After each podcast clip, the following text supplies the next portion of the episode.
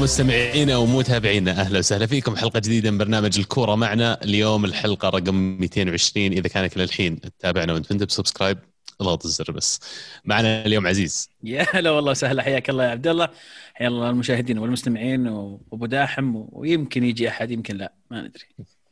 في إشاعات طالعة. يلا حي أبو داحم بعد. الله يحييكم يا شباب. حياكم الله جميعا. ومحدثكم كالعادة. عبد الله اللي العادة أنسى أقول لكم أنا مين لكن اليوم الحمد لله ذكرت. آه نبدأ على طول في معمعة الموضوع. نبدأ زي عادتنا بالدوري الإسباني. في إسبانيا يمكن آه برشلونة فازوا الجولة هذه 1-0 لكن اللي أبرز من هذا وكل اللي قاعد ياخذ حديث الصحافة هالأيام موضوع آه، ترشيح الانتخابات الرئاسية القادمة لبرشلونة.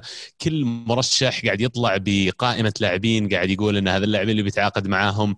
آه، إلا مرشح واحد يمكن اللي لفت نظري اللي إلى الآن مو راضي يقول آه، مين اللاعبين اللي راح يركز عليهم ولا يحاول يجيبهم برشلونة اللي هو لابورتي. فمين تحس يا بداحم يمكن المرشح الأقرب إنه يكون رئيس برشلونة في نهاية يناير؟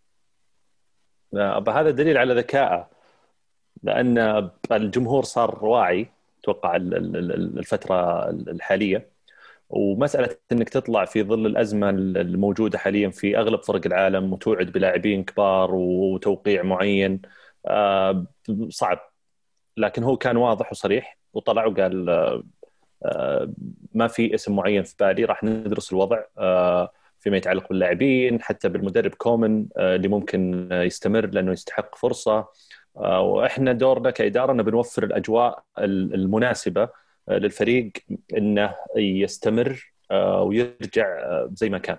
بالنسبة لي شخصيا أحس لابورتا هو الأقرب لأن عنده الخبرة وعنده علاقة جيدة مع جمهور برشلونة يحبونه يعني الرئيس اللي وقع مع رونالدينو أتوقع إنه يعني ما راح يروح من ذاكرة جمهور برشلونة.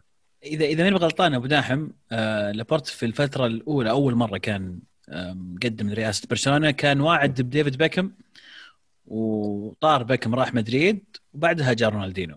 فيمكن يكون تعلم شوي من هذيك الفترة إن لا توعد باسم ثم تتوهق ما تقدر تجيبه بس بالضبط معه جاب رونالدينو وطبعا كلنا نعرف وش صار رونالدينو مع برشلونة وقتها بس يمكن نتعلم هذيك الغلطة حقت بيكم لكن اللي أشوفه يا شباب برضو صح ذكي يمكن ما قال لاعبين معينين يبغى يجيبونهم لكن في الأخير الموضوع تصويت تصويت جمهور.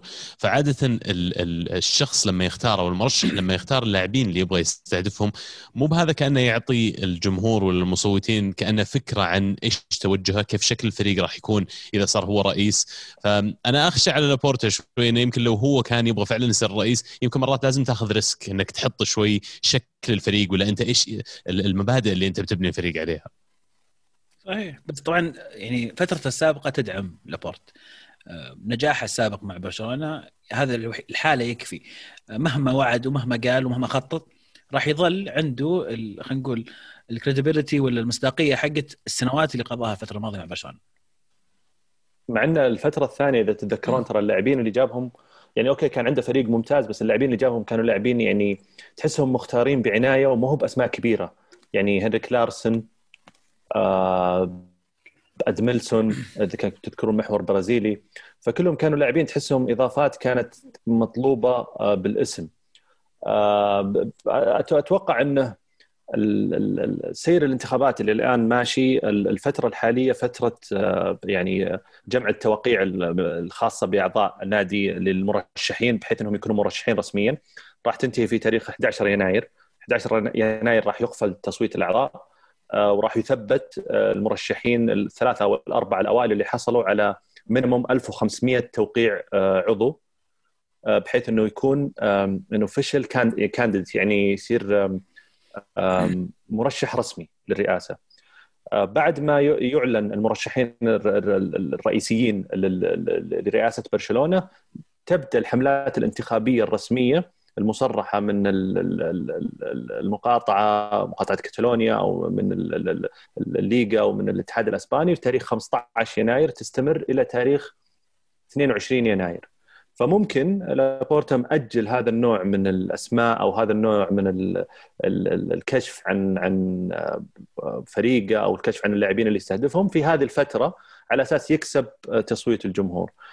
بعد ما ينتهي التصويت يوم 22 يناير والحملة الانتخابية تنتهي في هذا اليوم آه، يوم 24 يناير هو آه، موعد آه، الانتخابات الرسمية اللي اللي راح جمهور برشلونة يعرفون وتاريخيا تصير فيها مشاكل كثير عاد انتخابات مدريد وبرشلونة صايرة مثل كأنها انتخابات رئاسية لدولة حتى. فيتكلمون عن إن مثلا انتخابات عادة تتم على مدى يوم واحد في حالات نادرة جدا تصير على يومين. تصير كثير نفس الموضوع اللي يمكن نشوفه الحين في الانتخابات الأمريكية اللي هو تقبل الانتخابات بالبريد ولا ما تقبل الأصوات اللي جاية بالبريد وبعدين يجيك كل مرشح يبغى يحط شيء معين في القوانين حق تعدل الأصوات. وأعتقد إن حتى على مستوى الحكومة المحلية تتدخل في موضوع فرز الأصوات وعدها فيعني أتوقع حدث مشوق لكل اللي يتابعون برشلونة لأن فعلا الإدارات ما ما هي بإدارة واحدة بس الإدارات الماضية لبرشلونة كانت تعبانة جدا ويمكن الحين فرصة ان تجي إدارة تبغى تسوي شيء جديد. عزيز شكلك ماسك مشاركة تبي تقولها. لا لا لا قاعد أدور في شيء عن برشلونة وتوقعت ان جمهور برشلونة بيكون يعني متحمس لكن يمكن ينتظرون يشوفون بعد نتائج الأسبوع القادم وش وش راح يصير. فعلا. أه تبون نطول الحكي في إسبانيا ولا بس نسحب عليهم ونروح البريمير والله شوف خل... دامك نويت تسحب خليني أعطيك مشاركة ما لها دخل بال... يمكن مباشرة طيب، بال... بالترشيحات. لكن من هاشتاج الكره معنا أجدون يقول تحياتي لكم. سواريز انتهى مع برشلونة لكن للأسف البعض ما يتابع البرشا 90 دقيقة ويشوف أداء سواريز. البرشا كان يحتاج مهاجم لكن كلنا شفنا الأوضاع المالية اللي في الفريق واللي من ضمنها أدت إلى خروج سواريز. أليجري كان الأنسب لباريس وكان بيعطيهم الشخصية القوية عشان دوري الأبطال. عبد الله أعطونا بدرير نعطيكم روبرتو ألمو أعطونا بوجبا موافقين نعطيكم بوسكيتس. وين؟ يا أبوي ما أبي روبرتو أبي فلوس. عطني دراهم. عندك دراهم عطني دراهم. بيرين تعال ارخ ريالك وخذه. 40 مليون وبدوج شبيه طيب. أعطيكم تشاكا فوق أقل عبد الله. تستهبل انت خليه يجي هو أول شيء بعدين. نعرف والله أتوقع أتوقع ألمو مستدي يتخلى عن عن بوجبا بس ما أتوقع البوست ما أعتقد أتوقع سواريز يعني اللي أنا وياك رشحنا أتلتيكو عزيز صح؟ طبيعي. المحنكين. إيه. أتوقع كل لسه توهم ما أخذوه. بس أتوقع إن ترشيحاتنا كلها كانت مستندة على سواريز صراحة. يعني شوف يعني حسم المباراة الأخيرة وظهور سواريز في الدقيقه 90 وقوفه في هذه المنطقة بالذات والرغبة دائما اللي عند سواريز بالتسجيل بحسم المباراه الفريقة هي اللي اللي يمكن مستندين عليها كثير آه، مشجعين يرشحون آه، أتلتيكو مدريد وشفناها في المباريات الماضية. آه، شكل أتلتيكو ما عندنا يتعثر لكن عنده ثلاث مباريات في تقريبا أربع مباريات في تسع أيام الفترة الجاية واحدة منها في الكاس فهذه الفترة اللي إحنا مأملين عليها ك كجمهور محايد إنه يتعثر فيها عجبني يا أخي أنا ما عرفتك يا عبد الرحمن. أنت مرشح ده مسوي جمهور محايد ومدريدي لا شوف نقطة سواريز مهمة جدا. التدعيمات اللي عند أتلتيكو مدريد لها دور كبير. استقرار الفريق مع من ناحية مدرب من ناحية الإضافات الفترة الماضية الطويلة لها دور أيضا. لكن في شيء مهم بالنسبة لي بسبب ترشيحي لأتلتيكو هو المستوى اللي شفنا فيه برشلونة ريال مدريد في الفترات الماضية اللي تحس إنه مهتز شوي. آه، نهاية الموسم الماضي كيف كان مدريد أيضا برشلونة. آه، بشكل عام أشعر إن الطرفين اللي تعودنا عليهم دائما يكونوا هم اللي يتنافسون في النهائي أو في نهاية الموسم مهزوزين. هذه أتوقع فرصة أتلتيكو مدريد اللي زي ما ذكرنا عنده استقرار وعنده عنده إضافات جميلة في الفريق. دييغو كوستا اعلن انه ما راح يستمر في اتلتيكو مدريد ما ادري بيطلع الان في يناير ولا في آه، في الصيف مو باعلن الغوا عقده officially انتهى عقده عقده ينتهي الصيف الجاي آه، اتلتيكو مدريد اعلن انه الحين يعني الغاء العقد اي من الحين طب غريبه يا قرار يا أخي يعني ما احس انه منطقي قل بيمشي بنهايه الموسم آه، أتوقع إنهم بيعطونا خيار إنك ترى في مشكلة صارت. يعني أنا اللي قريته صراحة ما كان في شيء واضح ولكن اللي فهمته إن في تراك تراكم مشاكل كانت مع سيميوني من رجعة كوستا ويلعب أساسي ما يلعب أساسي إصاباتها كثيرة. فوصلوا إلى طريق مسدود فقال له آه، أنا ب... يعني بلعب ما راح سيميوني قال له ما راح تلعب. آه، فما راح يعني ما راح طبيعي انه ما راح ينتظر لين الصيف على أساس يحاول يدور نادي ففرصته الوحيدة إنه في الفترة الشتوية إنه إنه ينتقل. ولكن الطريقة اللي أعلن فيها النادي أتوقع والطريقة اللي صار فيها إلغاء العقد يعني ما حسيت إنه كان فيها احترام الكوستا والفترة اللي قضاها مع أتلتيكو مدريد على الأقل الفترة الأولى يعني. نصير واقعيين بعد. هو ترى كل ما جاء النادي تهاوش معاه وطلع. لا تنسون إنه آخر مرة يوم طلع من تشيلسي وراح الأتلتي عزل نفسه في البرازيل. عرفت؟ راح سحب على النادي وتكه في البرازيل قرر في نص الموسم لما براجع وفي الأخير يعني حتى لما طلع طلع بالطريقة اللي تشيلسي كان يبغى يطلع فيها. فاللاعب مشكلجي مو بشيء جديد. لكن في نفس الوقت أنا يمكن اللي ارجع اثني عليهم إنه فعلا سواريز ظهوره في اللحظة الأخيرة. ولا signing صفقة رائعة يعني بالنسبة لاتلتي بالذات لما أجي أشوف جدول ترتيب الحين اتلتي قدام مدريد الثاني بنقطتين وعنده لسه مباراتين ما لعبها. يعني لما أجي كمان أقارنه برشلونه البرشلونة ظهر عنده مباراة أقل من ريال مدريد وإذا فاز في المباراة هذه يصير بينه وبين مدريد خمس نقاط. فيعني أتلتي بعيد عن المنافسة اليوم. لو قدر يكمل على نفس الرتم والوتيرة حتى لو إنه خسر مباراة مباراتين المفروض إنه الأقرب لتحقيق اللقب لأن النسخة هذه من مدريد وبرشلونة ما أعتقد بيكملون الموسم هذا بدون ولا هزيمة. يعني برشلونة بالموت فاز 1-0 آخر مباراة. وين تشوفون آه، مستقبل دوغلاس كوستا؟ دوغلاس؟ دييغو كوستا. ماخذ عقلك دوغلاس. تعودت؟ إلى مزبلة التاريخ يا عزيز. هذا اللي أشوف. دييغو؟ ليه يا أخي؟ يعني في الأخير أنت سويت أشياء كثير ممتازة. يقال ان عنده عرض من نادي سعودي يقال. والله يجي أجل أغير كلامي. والله في كلام كثير. في ميلان قالوا إنه متوهقين في مهاجم احتياط. ميلان ممكن ياخذه ست شهور. توتنهام برضو. يعني أنا أحس بشكل عام الأندية المفروض ينتبهون منه. ترى مشكلجي مرة هذا إذا جاك يمكن يسبب لك مشاكل أكثر ما هو يحلها. بس إنه مهاجم. بس إنه مهاجم. يعني وقت إنك تحتاج فيه مهاجم فهو يعني يلبي نداء ست شهور طول يعني مثلا في فريق مثلا في إنجلترا ما عندهم مهاجم. أنا أحس يحتاجون راس حربة. فريق في إنجلترا ما عندهم مهاجم؟ إيه يعني ما عندهم مهاجم صريح. هدفين آخر مباراة. شكلنا نتكلم يتكلم عن فريق ثاني هو. إيه شكلنا آه، أوكي. يعني شوف حتى ذاك يعني صح بس ما أتوقع مهاجمهم اللي جابوه جابوه في آخر الصيف توقف ثلاث مباريات. ما يعرف يناول ما يجوز ذاك لازم تعرف تناول عرفت ولا ما ينفع؟ ما أدري. سالفة cross ورفع لي ما يعرفون cross ذاك جارديولا يا أبوي إيش فيك أنت؟ لا لا مو بجارديولا لا أتكلم عن اليونايتد. اليونايتد ما عندهم اليونايتد ما عندهم مهاجمين. راس حربة ما عندهم إلا كافاني وتوقف. كافاني يلا يلا. وراشفورد ومارتيال. شوف ليه يغرك البكبكه أنا ما ما أعتبرهم هذول يعني آه، رقم تسعة صريح. كيف ما تعتبرهم؟ مو برقم تسعة صريح. هذول لعيبة مفيدين جدا ومهاريين لكن ما هو باللاعب اللي أرميه في منطقة الجزاء زي جيرو مثلا ولا زي هذول اللعيبة اللي يستلم ويدور. هذا النوع من اللعيبة اللي بثر اللي بس بس جيرو target man إي إي بالضبط. إي ما عندهم target man هو شيء وما عندهم مهاجم شيء ثاني عرفت؟ لا لا ما عندهم رقم تسعة target man هذا النوع. اللي صندوق. من هذا ما الأزمة؟ محتاجون ما أدري أحس إن اعتمادهم فقط على كافاني. كافاني مو دائما في يوم مو دائما جاهز مو دائما مسموح له يلعب بحكم الإيقافات اللي قاعد تجيه ف ما أدري بالنسبة لي لما أجي أشوف ال blueprint الجديد ولا الأسلوب الجديد لكيف الأندية قاعدة تلعب مو كل الأندية عندها target man بالذات لما تصير أنت على level مانشستر يونايتد وعندك إمكانيات كبيرة. إحنا شطحنا قاعدين نتكلم عن البريمير ليج بس يعني تقدر إنك تجيب مهاجمين من طراز آخر. ما أنت مضطر إنك تجيب واحد target man ترمي له الكرة تطيرها وينزلها وهو اللي يخلق لك ال space في الثلث الأخير من الملعب. فأنا أحس إن يونايتد ما ينقصهم مهاجم. ديجو كوستا لو بيروح ما أعتقد إنه مناسب لنادي في طور البناء. مو مناسب لنادي زي يونايتد مو مناسب لنادي زي أرسنال. سبيرز ممكن أشوفه يروح إذا كانوا يبغون مهاجم ثاني لأنه مورينيو بعد ينظر إن الموسم هذا قد يكون فرصة حقيقية إنه يحقق شيء. لكن برا سبيرز الأندية البريمير ليج الباقية كلها في طور بناء تقريبا. والأندية اللي ما في بناء ما أتوقع في أي فرصة إنه يجيبونها يعني. تأخذه في يوفي؟ أخذه في يوفي بشرط إنه يكون راضي يلعب دكه احتياط. ما يجي يتوقع إنه أساسي.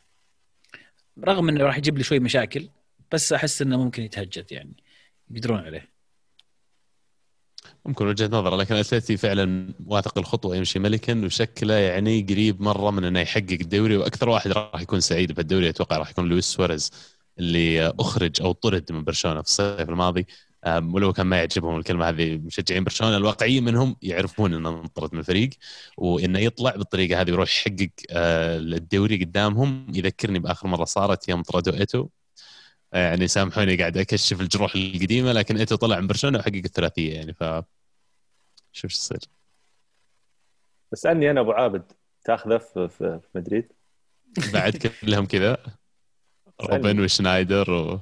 لا لا تاخذ كوستا. في مدريد. انت سألت عزيز قلت تاخذ تاخذ كوستا كوستا في مدريد اليوفي. أوكي. تاخذه؟ اي اي من جد؟ اي وين عندك البنزي أبوي؟ الأسطورة المتحركة. الأسطورة ال- ال- ال- الأسطورة الثابتة. لا متحرك لا شيء أسطورة صح صح اي صح. مسكين. أنا والله بس صدق يعني عشان بس آه، لازم اعلنها أنا أتمنى أوليفر جيرو في في اليوفي. مم. أتمنى ليش هذا فجأة؟ اللاعب. أنا هذا اللاعب أكثر لاعب أحسه مناسب. لاعب يرضى بالدكة آه، ينزل من الاحتياط ودوره واضح رح سوي مشاكل هناك في المنطقة الجزاء سوي قروشة أشغل العالم. عنده أهداف جميلة فجأة يسجل أهداف خرافية ما أدري شلون فجاه كذا فجأة scorpion ما أدري اسمها العقرب الأشياء الغريبة هذه. بطل عالم يعني أتوقع من هذا كله مو هو بناني. مو بناني. آه، فأتوقع كان إنه قريب ترى من اليوفي هذا والله صدق صدق هذا صدق اللي ينفع تجيبه احتياط. بس أتوقع لو بيطلع من. تشيلسي يمكن خلاص بيروح مكان يلعب أساسي. كوادرادو بيستانس عليه. لعب لعب في فرنسا وجاء لعب في البريمير ليج وعلى فكرة من اللاعبين اللي بدوا ال career حقهم مرة متأخر بدأ الظاهر ال- ال- ال career professional وعمره 21 سنة الظاهر أو 20 سنة. فتجي تقول له دوري ثالث في الدوري الإيطالي بعد ما حققت الدوري الفرنسي آه، الدوري الإنجليزي ما قدر يحقق الظاهر مع تشيلسي ولا مع أرسنال فيعني ليش لا يجرب مع إيطاليا؟ ما كان معهم أيام كونتي ما لا ما كان معهم الظاهر. والله كاني شايفه شايل ميدالية. إيه، يمكن في كاب معنا. بس فاز الزبده إنه حقق يعني جاء حقق بصمته فاز بكأس العالم. يعني بالنسبة لي لو اني. مكانه. كيف؟ إيه إيه كمل كمل. إيه، لو اني مكانه يعني بيكون جذاب بالنسبة لي إنك تجي تقول تعال ألعب في دوري إيطالي وفرصة إنك تحقق لقب دوري إيطالي. ألعب معاي مثلا لو تجيني يناير عقد سنة ونص الصيف الجاي والسنة الجاية كلها. وخلينا نشوف إيش نقدر أسوي مع بيرلو عاد أتوقع جيرو يجوز له مدربين كذا اللي ما يعطيه ما يتحكم فيه كثير عرفت. إيه ما ما أصبر بجيب لك معلومه طيب عادي نقفل أسبانيا الحين؟ إيه فايز بال F A Cup وفايز بال Europa League ظهر ال Europa League. إيه. إيه بس وكأس العالم. قفلت أسبانيا. يلا. نوصل لل Premier League. في ال Premier League خلينا أول شيء نبدأ بالأشياء الإيجابية. الأشياء الإيجابية أن أرسنال يفوز المباراة الثالثة على التوالي. في ال Premier League 4-0 على ويست بروم ويطلع من أزمة النتائج اللي كان يمر فيها وبدأ يطلع خلينا نقول من الحوار على موضوع مراكز الهبوط.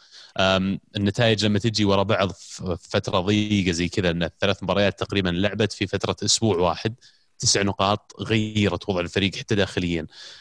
كان ودنا المو موجود معنا لأن كان في نقاش كنا نتكلم عنه حتى الأسبوع الماضي والحلقة اللي قبله على موضوع تغيير التشكيلة وكيف تغيير تشكيله أرسنال بتطعيمها ببعض من الشباب اللي كانوا يسوون كويس في اليوروبا ليج راح ينعكس بشكل كبير على أداء داخل الملعب ومرة ثانية قاعدين نشوف آه، راو وساكا قاعدين يقودون الهجوم قاعدين يقودون ال fresh look آه، أوباميانج مو قاعد يسجل ومع كذا الفريق قاعد يفوز آه، فترة حماسية صراحة لمشجعين أرسنال من وين طلعتوا راو ذا عبد الله؟ مين؟ راو راو من ال Hale End Academy. أكاديمية مش طبيعي. ولد النادي. مش طبيعي الثقة اللي عنده وال ال- يعني يستلم الكورة ويدور يرفع راسه يسجل. كأنه واحد يلعب له خمس سنين في ال في ال في ال Premier League. صراحة أنا شفت المباراة الأخيرة آه، مع ويست بروميتش. آه، يعني لاعب أتوقع أنه يعني هو اللي بيراهن عليه يمكن أرسنال أو هو اللي خلينا نقول الخمس سنوات الجاية بيصير آه، شيء ثابت آه، في في في تشكيلة أرسنال الحاليه ولا تنسى إنه بعد دخل الفريق هو ودخل التشكيلة الآن الأساسية في وضع الفريق كان متهالك أصلا. فيعني اختيار أرتيتا ما أدري إذا هو متعمد لكن اختيار إنه ما يدخله في الفريق والضغط كان عالي جدا من قبل.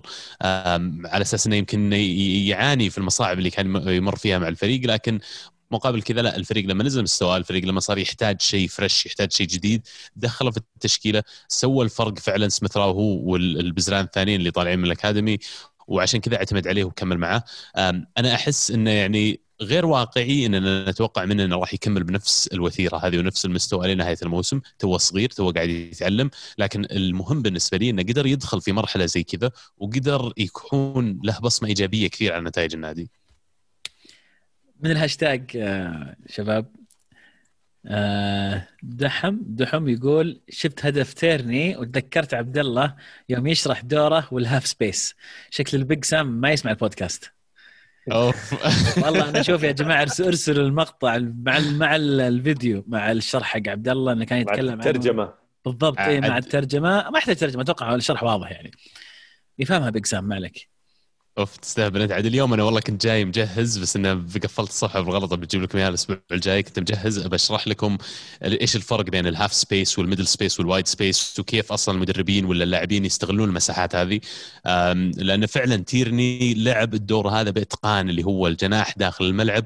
وبالنسبة لي كلام أرتيتا إن هذا مشروع كابتن قادم لأرسنال كلام مو بعيد أبد. وممكن نشوف تيرني خلال يمكن السنة أو السنتين الجايات يصير. كابتن. أنا آسف بس والله يعني. يعني خرب كل التصور وكل الموضوع ما في حساسية أبد يعني. إيش دعوة؟ راعيني شوي. طيب. طيب سوري آسف. بس. إيه اللي- اللي يعني اللي أثبت لي الكلام أكثر من أي شيء ثاني. يا أخي رجال قبل المباراة ومعليش بذب عليهم شوي بس انواع اللاعبين جايين من عندنا بدون ذكر أسماء لابسين فنايل داخلية وبيجامات داخلية حتى على سيقانهم طالع أشكالهم صراحة تضحك يعني. وقاعد يلعب المباراة لأنه على أساس إنه snow وثلج وهو لابس هالبيجامه الداخلية thermal لابس عرفت؟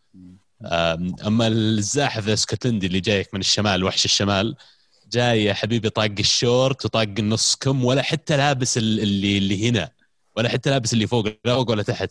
ومع كذا تقدم أداء زي كذا وتسجل جول. أنت كابتن. أنت يعني معلش عن شكلك بس كابتن يا أخي. أبو حصة يقول من كان يتوقع أن لاعبين صغار مبزرة بين قوسين آه، ينتشلون أرسنال من الحاله اللي كان فيها؟ سميث رو نقل وسط أرسنال إلى مستوى عالي جدا. الهدف الثاني خير دليل. وساكا بصيص النور في النفق المظلم من الموسم الماضي. مارتينيلي أفضل من أوبا في الجناح للأمانة. ثلاثي خطير وللمستقبل يا حظك يا أرسنال. بصيص. كلمة جيدة والله.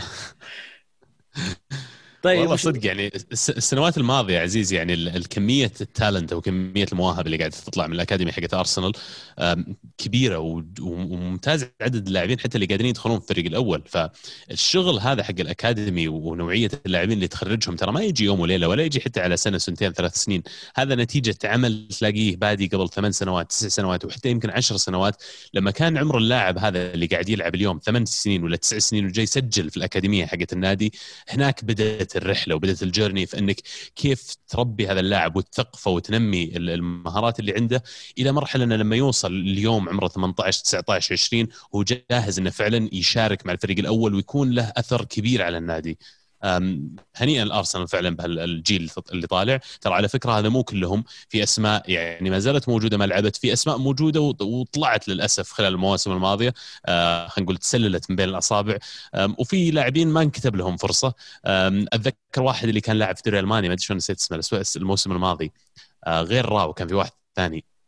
بس هذا من اللاعبين شارك ريز نيلسون. ريز نيلسون بس من اللاعبين الممتازين اللي شارك أقل شوي من اللاعبين بس ترى مهارته ولا ال talent اللي عنده مو هو بأقل من راو ولا مارتينيلي ولا ساكا. وهذول بس محتاجين وقت إن المزبلة اللي سامحوني على هالكلمة لكن المزبلة اللي موجودين في الفريق تصفيهم. وبعدين يفيز هذول الفريق وان شاء الله نقول المستقبل مشرق. طيب من اللي مستقبله مو مشرق يا عبد الله؟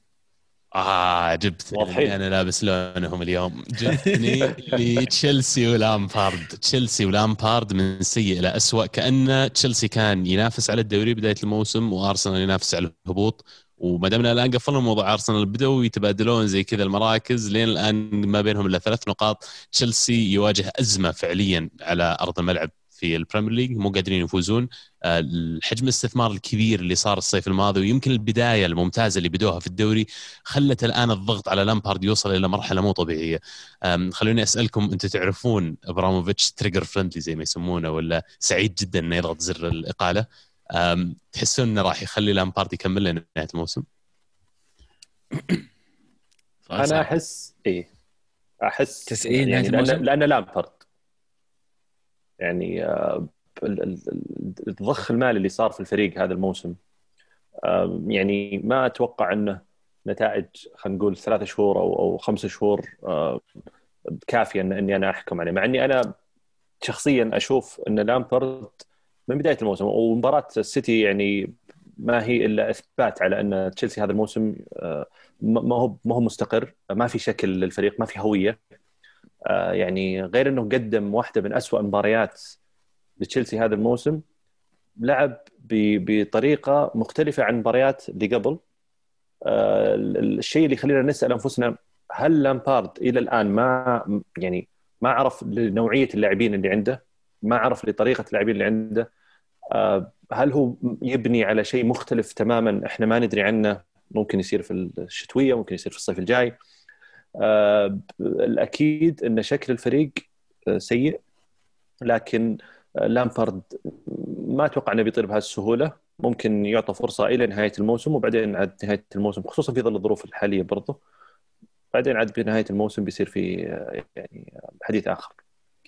يعني أنا صراحة يعني لما قعدت أفكر في الموضوع وموضوع تشيلسي بالتحديد لما تصرف هالمبالغ الكبيرة على فريق تتوقع إنه يعني هي خلاص مرحلة مرحلة تجديد الفريق تغيير الفريق بشكل كامل هل من الخطأ إنك أعطيت الثقة اللي سويتها هذه كلها كل التغييرات لشخص متدرب جديد خبرته كانت آه، سنة في الشامبيون شيب بعدين درب سنة مع مع تشيلسي هل كان فيها استعجال؟ هل أخطأوا في في وضع الثقة في هذا المدرب؟ هل كان من الأفضل إنك تجيب شخص عنده التجربة السابقة والخبرة في بناء فريق أو تجديد فريق معين؟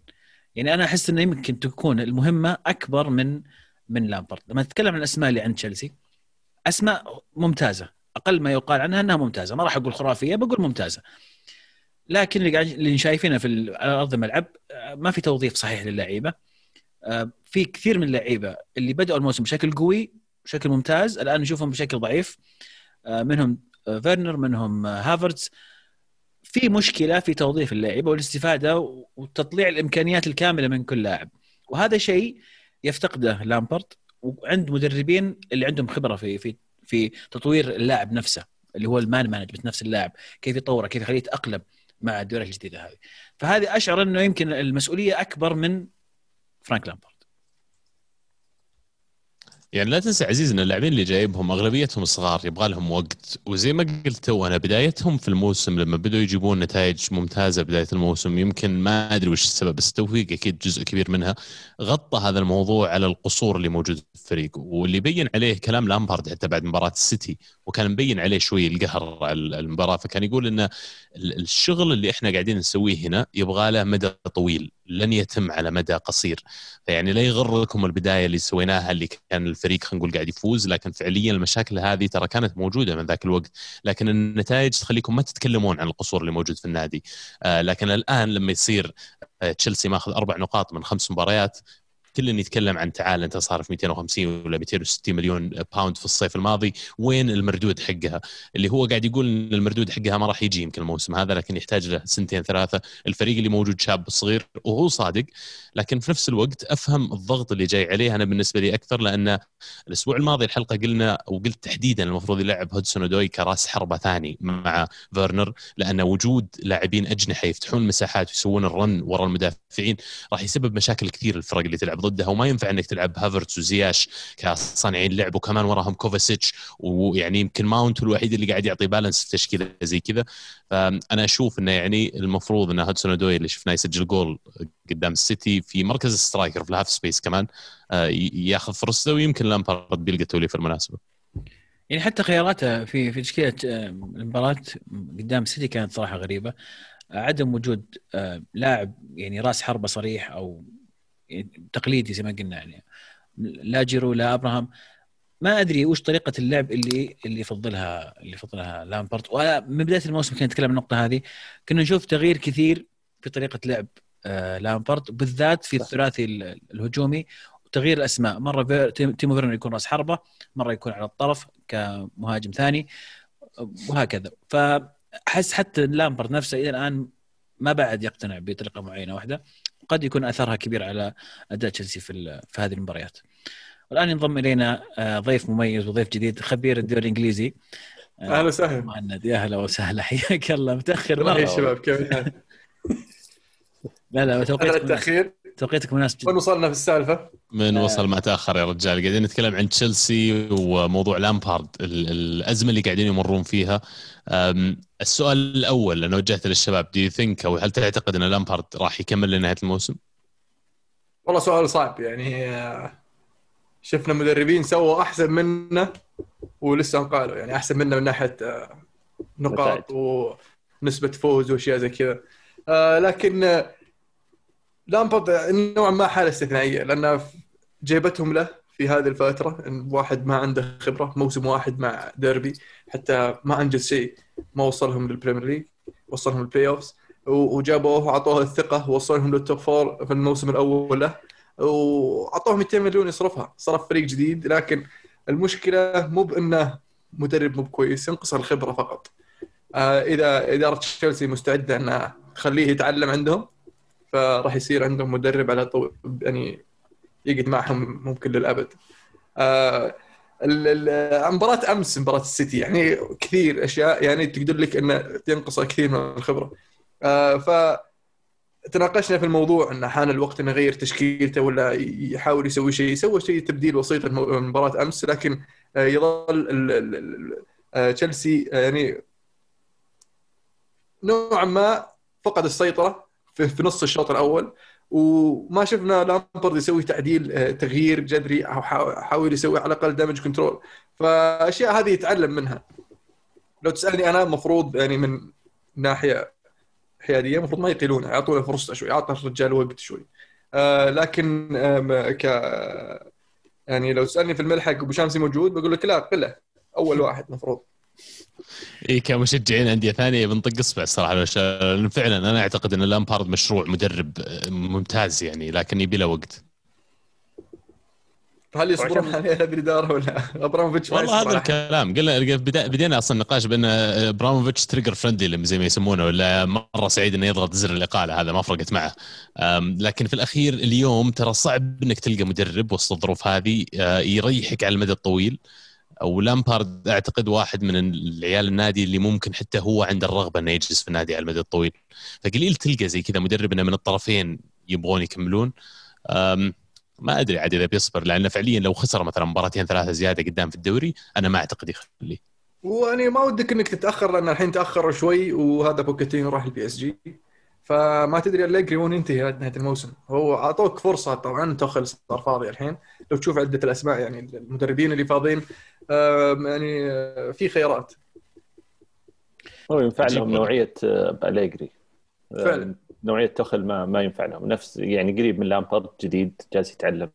بس عشان ما نكون قاسيين على لامبرد يعني ترى الفريق مر شوي بظروف معينة في خلال الموسم. يعني إصابة إصابة بوليسيتش إصابة حكيم زياش.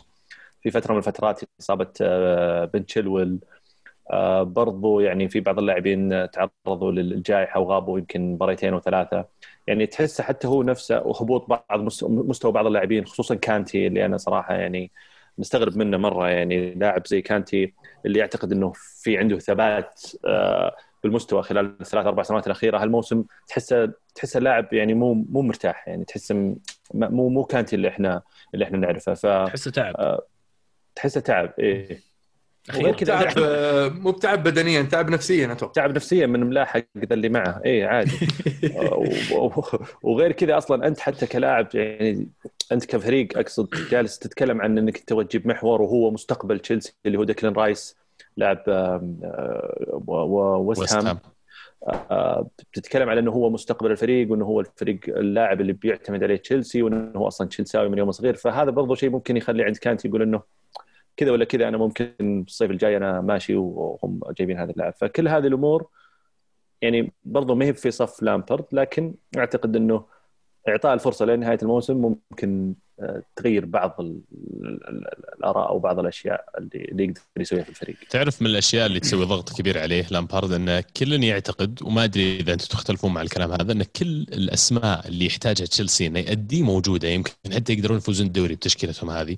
فما أد... ما ما في ولا مركز أروح لا أقول والله تشيلسي فعلا ناقصه لاعب في المركز هذا. كل المراكز عندهم فيها لاعبين ممتازين ويمكن هذا العتب أكثر شيء على لامبارد. أذكر آه، الموسم الماضي كانوا يقولون يعني لامبرد سوى شيء العجيب من غير لاعبين من غير ما أدري وش من غير تعاقدات قدر يوصل لل- لل top four فتخيل لو صار عنده فريق وش بيسوي بينافس على الدوري بنفوز بالدوري. فكان في كلام انه راح ينافسون على الدوري هذا الموسم وحتى تناقشنا في هذا الموضوع أكثر من مرة. هل تشيلسي قادر؟ هل تشيلسي يعني يقدر؟ بداية ديسمبر كانوا يعني واصلين إلى يعني آه، ال top four كانوا يعني قريبين من الأول إذا ما كانوا الأول حتى. فمن عقبها بدأت تفرط السبحة وما قدر يضبط الأمور لامبرد وخبرته خانته يعني. بس يحيى- الواحد يتعلم يعني المفروض يحيى في الهاشتاج يقول على المباراة اللي راحت تشيلسي وأرسنال ما أدري ليه بس أحس أرتيتا ياخذ المباراة شخصية قدام لامبارد يمكن أن العيون عليهم. ولامبارد إنجليزي ورئيسها مدلعة والطموحات متشابهة. وسالفة مين ينطرد أول ومن هالكلام؟ كويس دام لقى الدافع شكله بيدعس. السؤال مين تتم إقالته أول؟ لامبارد ولا ارتيتا إيه. لا ما فيها كلام هين لامبارد مسكين يعني بادي في disadvantage عنيف انه مديره أبراموفيتش يعني صدق يعني مو مو من العدل يعني لو تقول لي أطلق مدرب في العالم وفي الأخير يعني يشتغل عند أبراموفيتش شفناه يقيل ناس أشطح من كذا ناس يحققون الدوري وبعدها بشهرين يشيلهم يعني عادي. طيب وش عندكم بعد؟ والله عندنا ما دام خلصنا من تشيلسي أنا بجي على الموضوع اللي كويسنا المو جاء الحين يعني إيه، whether you like it or not. دوغلاس كوستا تشيل. دوغلاس سوري دي- دييغو دييغو دييغو كوستا. مصر أنا. ديكوس دييغو كوستا. تشيل. يونايتد لا ما أبغى. عندي كباني شبيبه كافاني ما يلعب دائما طيب حتى لو جاء ما يلعب ما راح يلعب دائما يعني. بس يعني دوغلاس كوستا. طيب كوستا. عندي عندي ايجالو لسه يعني في الفريق. طيب اصبر دامني مصر. دوغلاس كوستا تشيل ما شرفتوه دوغلاس كوستا ذا. إيه إلا بس ما راح اعاره البايرن. اعاره خلاص طيب إيش تبي؟ اشتغلوا على علاقتكم بالبايرن انهم يشيلونه.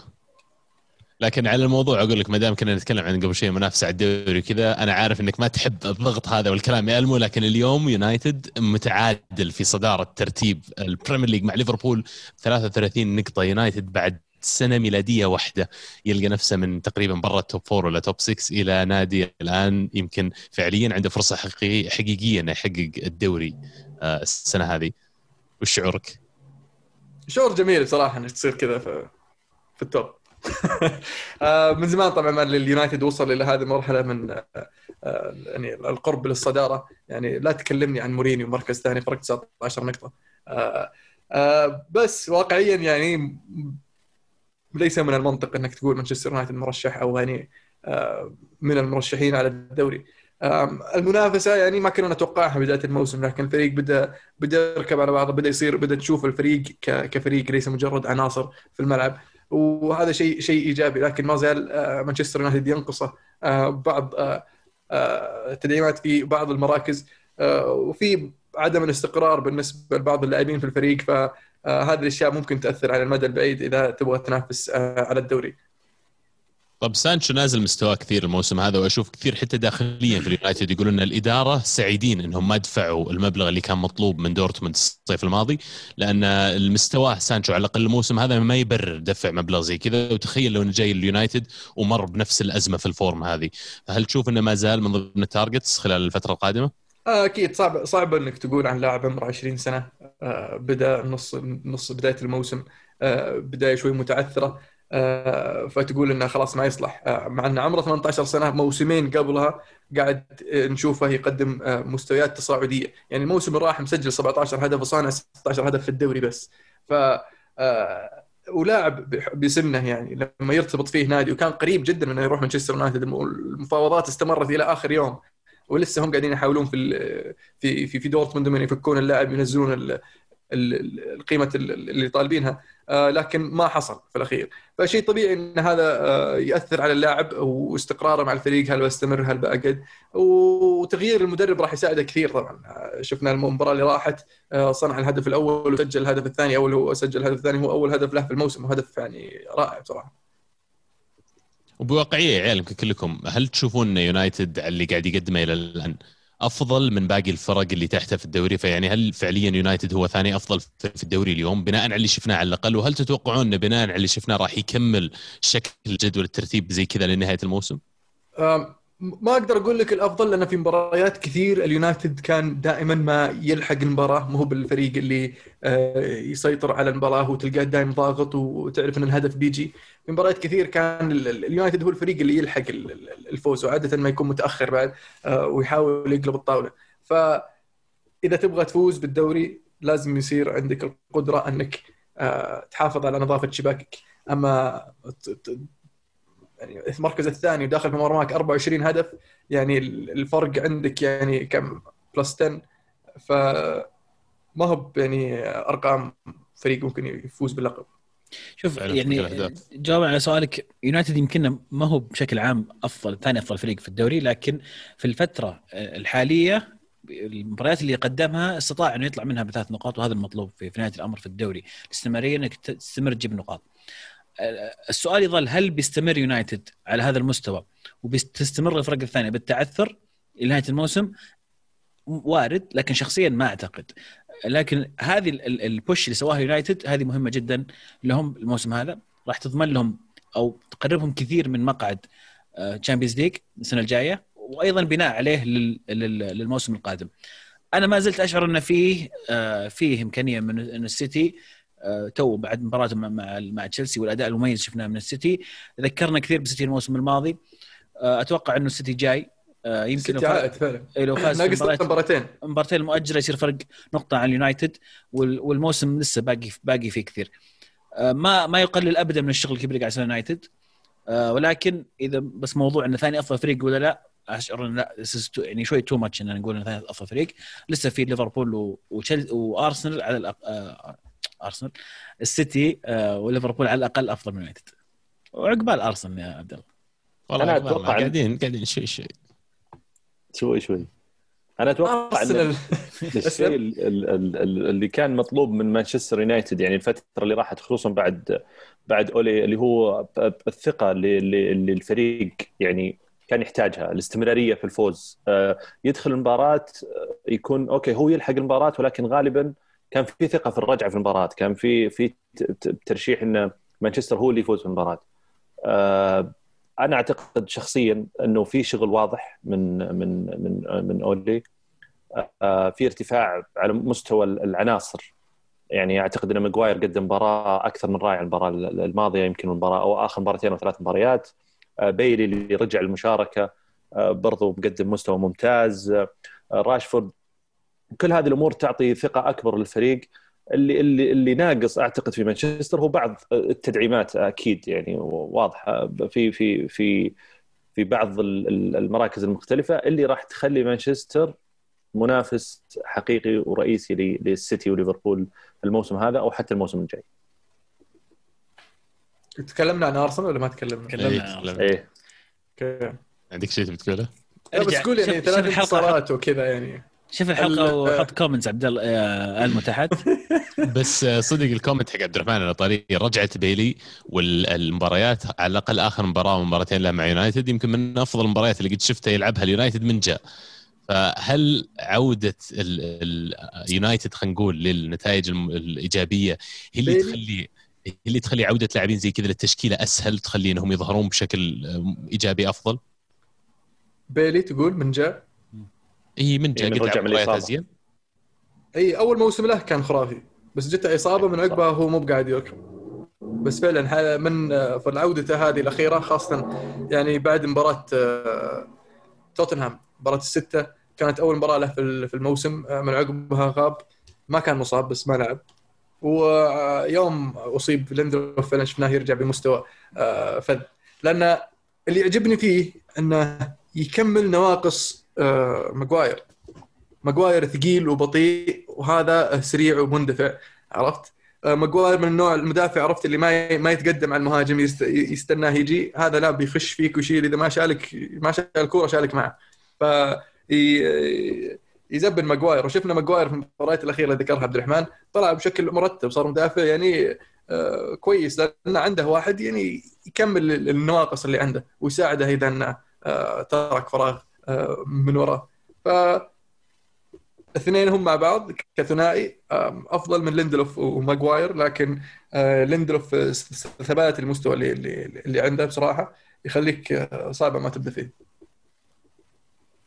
interesting أنتم ناقصكم فعليا أنا بوجهه نظري مدافع يشوت باليسار. يبغى لكم قلب دفاع يشوت باليسار لأن عندكم كلهم يشوتون باليمين الآن ومع أنكم تحبون تبدون تبنون الهجمة من وراء وكرات أرضية. لازم يكون عندك هذا الخيار مدافع يشوت بالرجل اليسار. لو لو تلاحظ مباريات اليونايتد خاصة إذا لعب فريد أو ماتيتش دائما ما يرجع آه، يصف آه، على اليسار. فتشوف عندك يصير ثلاثة دفاع ماجواير في النص وماتش أو فريد يصير على اليسار بحيث إنه يصير عندك لاعب آه، أشول في الجهة اليسرى. اللاعب اللي اللي عليه الكلام إنه يونايتد يفكر فيه لاعب عمره 19 سنة يلعب في موناكو. فرنسي. آه كويس. ما أحضرني اسمه اسمه شوي صعب. ما بعد حفظته.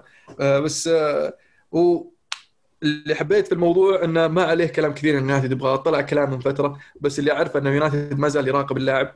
والمشكلة اللي مأخرها إن موناكو يبغون مبلغ كبير زي فكرة آه، شو اسمه مارتيال. مبلغ وقدره plus إضافات ممكن توصل إلى 80 60 70 مليون كذا. دورتموند عندهم واحد اسمه زاجادو يشوت باليسار كان يلعب بشكل ممتاز جته إصابة في الركبة آه، طوله الظاهر شيء 190 مدري 195 آه، وصغير عمره 21 سنة وممتاز. أنا أحس ينفع له فريق Premier League كان ينفع له مرة يونايتد لكن ما أدري إذا يونايتد يبغون واحد ياخذون عليه مخاطرة زي كذا في الغالب راح يكون أرخص من غيره. ما راح يكون بنفس السعر اللي تكلمنا عنهم الأسبوع الماضي اللي هم شو اسمهم حق اللايبزيج اثنين. أوباميكانو وإبراهيم كوناتي أيوه راح يكون أرخص منهم لكنه يعني بيكون خيار interesting إنه واحد يكون موجود عندك ال upside خلينا نقول حقه لو ينجح معك آه، راح يتفجر إذا عمره بس صعبه تشتري لاعبين من فريق واحد يعني. مو package هو يعني عادي تنظف فريق زي اودينيزي عندنا. أنا أعرف لك أندية يشترون اثنين اثنين. شيل على اثنين. اي لا لا بس بس دورتموند مو هو بأودينيزي يعني معليش. يعني دورتموند صح إنه فريق يبيع بس إنه يعني يبي يعني سوقه غالي شوي. طيب اسمع عندي لك واحد. في ريال عندهم مدافع اسمه باو توريس. في عليه كلام كثير. ممتاز مدافع صغير عمره 22 هو مستقبل غالي ذا مدافع الاسباني يعني الحين تأخذه هو توه ما بعد عنده release clause ب 50 مليون يورو 50 مليون ولا شيء والله يا بلاش والله يا بلاش. مشكلتي معه إنه شوي بطيء فما ينفع هذا أحطه جنب ماجواير ليش ماجواير يا أخي شيل ماجواير يا أخي لا تلعب ماجواير خلاص. دافع عليه 80 مليون بحلل مو بلازم مو بلازم هيك دافع عليه 80 مليون تلعبه غصب. هذا فوق بدافع هذا فوق بدافع 100 وحاط دكة ما دخل عادي. الحين حطيته دكه بعد خمس سنين ولا خمس سنين ولو هنا ناشب لي. بالله بوجبا لا اتركها مع دورتموند خذ معهم هالاند بعد تسوي ثلاثة ال package. طيب أتوقع خلصنا موضوع يونايتد. لا قبل ما نطلع من صدق آه، مقتدى يقول شنو صار اليونايتد من قبل من قبل كم يوم؟ كان فريق سيء ومدرب راح يقال وكل الكلام السلبي كيف صاروا ثاني الدوري؟ آه لا هو بس طلع الكلام من من آه شو اسمه من الخروج من ال Champions League آه فاللي قدر يسويه إنه آه يطلع ردة فعل من اللاعبين أوكي تستمر ردة الفعل ولا ما تستمر؟ كم مدتها؟ آه شكله شكله ألمو. ما أدري ألمو معلق على رفعه الحاجب هذه شكله شكله رده الفعل آه بتمتعوا بمنظر ألمو وهو رافع حاجبه. آه شو اسمه خصيصا فقط للمشاهدين على اليوتيوب. طبعا الكلام الثاني على يونايتد آه، أماد ديالو المفروض إنه راح يرجع ليونايتد. ظاهر كنت أبغى انه يكون موجود عشان يقول إنه بيجي في يناير ولا بيجي الصيف الجاي لأن أنا أحس فهمي الظاهر بيجي يناير. إيش عنده؟ راكب طيارة رايح. تو حاط صورة هو راكب طيارة رايح مانشستر. ديالو. إي شكله خلاص جاء أجل. فيعني الظاهر لأنه توه معدي عمره 18 فعشان كذا لازم يعدي 18 قبل ما يجي وتو يعدي كان رايح إعارة كمل. أه، شكله جيته راح يلعب أساسي في يونايتد وأتوقع بتجي في وقت ممتاز بالنسبة لهم لأنه فعليا برا يمكن فرنانديز وراشفورد. راشفورد حتى لو إنه مو قاعد يسجل كثير أنا أعتقد وجوده مهم كثير في الفريق مو بس عشان عندي في ال Fantasy بس عشان عندي في ال Fantasy بس أوكي. آه الزبده إنه محتاجين واحد ثالث يعني يلعب مكان آه مارتيال على اليسار بالنسبة لي. على الأقل راشفورد يرجع striker من جديد. بيصير عندهم flexibility أكثر كثير لأنه يكون هذا جناح متصالح مع إنه جناح. مو بمارتيال وراشفورد لعبهم أجنحة وهم مو متصالحين إنهم أجنحة. كلهم يبغون يلعبون strikers طب تخيل ما أحس إنه بيلعب اساسي ابدا أتوقع إنه بيوقع بيروح اعاره على طول. هذا توقعي بس ألمو جاء ويقدر يفتينا في الموضوع. أي موضوع بالضبط؟ ديالو اما ديالو مبروك أول شيء. الله. الله يبارك فيك. جاكم الحين ولا بيجي الصيف الجاي؟ لا لا الحين إحنا نبغاه الحين. بيلعب أساسي ولا لا؟ مو مو على طول يعني بس موجود هو في خطط شو اسمه آه، الحبيب أولي. هو وبالستري أتوقع بالستري راح نشوف أول ظهور له مع الفريق الأول في مباراة واتفورد في ال FA Cup في ال weekend. وعلى حسب متى يكون موجود شو اسمه ديالو. ديالو متى يوصل. إذا وصل قريب فأتوقع إنه ممكن نشوفه في, مباراة واتفورد. والله نيالو ديالو. آه مبروك. صفقة كبيرة. أنا أعتقد راح يكون أثرها كبير على يونايتد. محتاجين تحس تلعب زيه. تحس عبد الله؟ أنا أحس إنك يعني شوي مكبر الموضوع. أنا أول ما ينزل أصلا في ال market بلقطه من ال Fantasy. وأذكرك. وهو اللي بيخليني يعني أحسم ال Fantasy السنة هذه. تخيل أنا أنا يعني بحكم ترتيبي اللي أقل منك بخلي لك. ما أنا أنا مقتنع إنه يعني ما- يعني مو ما أحس إنه بيكون آه هذيك الصفقة الخرافية يعني. أحس إنه بيكون كويس بس مو هو يعني لا أنا شايف يعني فاتلانتا ما كان يطقها ف يا عمي لاعبين كثير في أنديتهم ما يطقونها وفجأة يطلعون لأنهم نوعية معينة يروح لفريق معين محتاج هذه النوعية اللي عنده فتلاقيه كذا كأنه آه، زواج مكتوب زي ما يقولون. وأعتقد إنه في هذه الحالة يونايتد يعني من زمان مرة ما شفت جناح صريح جدا إنه جناح يمكن من أيام رونالدو. فيعني ناني. أحس ناني. يعني ناني بعد مو باللي على ودك. بس ناري يعني كان جناح يعني. راح رونالدو كان هو مزبلنا يعني فالنسيا. وقتها صار ظهير يمين يعني عرفت ف... كانت عندكم نظام أي واحد ينجح جناح رجع ظهير يمين رجع ظهير يمين أشلي يونغ فالنسيا يا حبيبي إيه إذا. كويس بس إنه ما خلاص ما عاد ينفع جناح حطه ظهير يلا يمشي. لكن أنا متحمس أشوف إيش يصير في يونايتد واللي ما عنده فرنانديز في ال Fantasy مجنون آه نكون كذا خلصنا England ونروح لإيطاليا. في إيطاليا الميلان رغم الطرد يستمر بالانتصار ويستمر في صدارة الدوري الإيطالي. أنا ببتلى هايط عليكم كل أسبوع كل حلقة وميلان يفوز وميلان في الصدارة. إلين يخسر ميلان بعدين بصرف نفسي. ميلان يوفي يوم الأربعاء. أوه شت. ما أتوقع. ما أتوقع يخسر ما أتوقع يخسر ميلان صراحة. حركات النفخ الإعلامي حقتك نعرفها. عبد الله انت يعني لك لك فترة طويلة تقول نفخ إعلامي وقاعد تشوف إيش قاعد يصير يعني. كلامي كلامي ماشي صح. اليوفي جايب العيد وكنت تقول نفخ شوف- الخامس.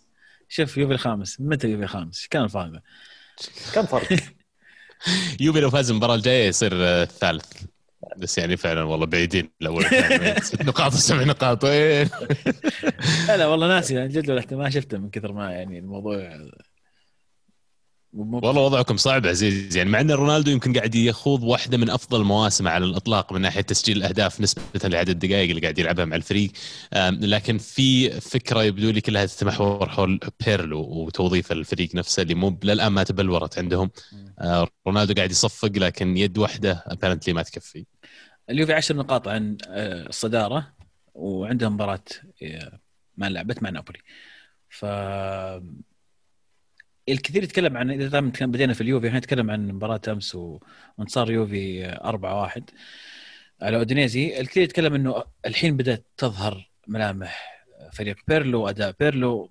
أنا أختلف تماما مع هذا الكلام. هو نفس اللي كان يسويه بيرلو في يوم الأول الآن يسوي نفس الحواق اللي قاعد يسوي نفس الأشياء اللي يبغى غصب تزبط. اللهم انه مع فرق تضبط ومع فرق ما تضبط الفرق اللي تستقبل ال- الهجمات من الأطراف ولا عندها القدرة إنها توقف أطراف اليوفي ماشي الخطة معهم.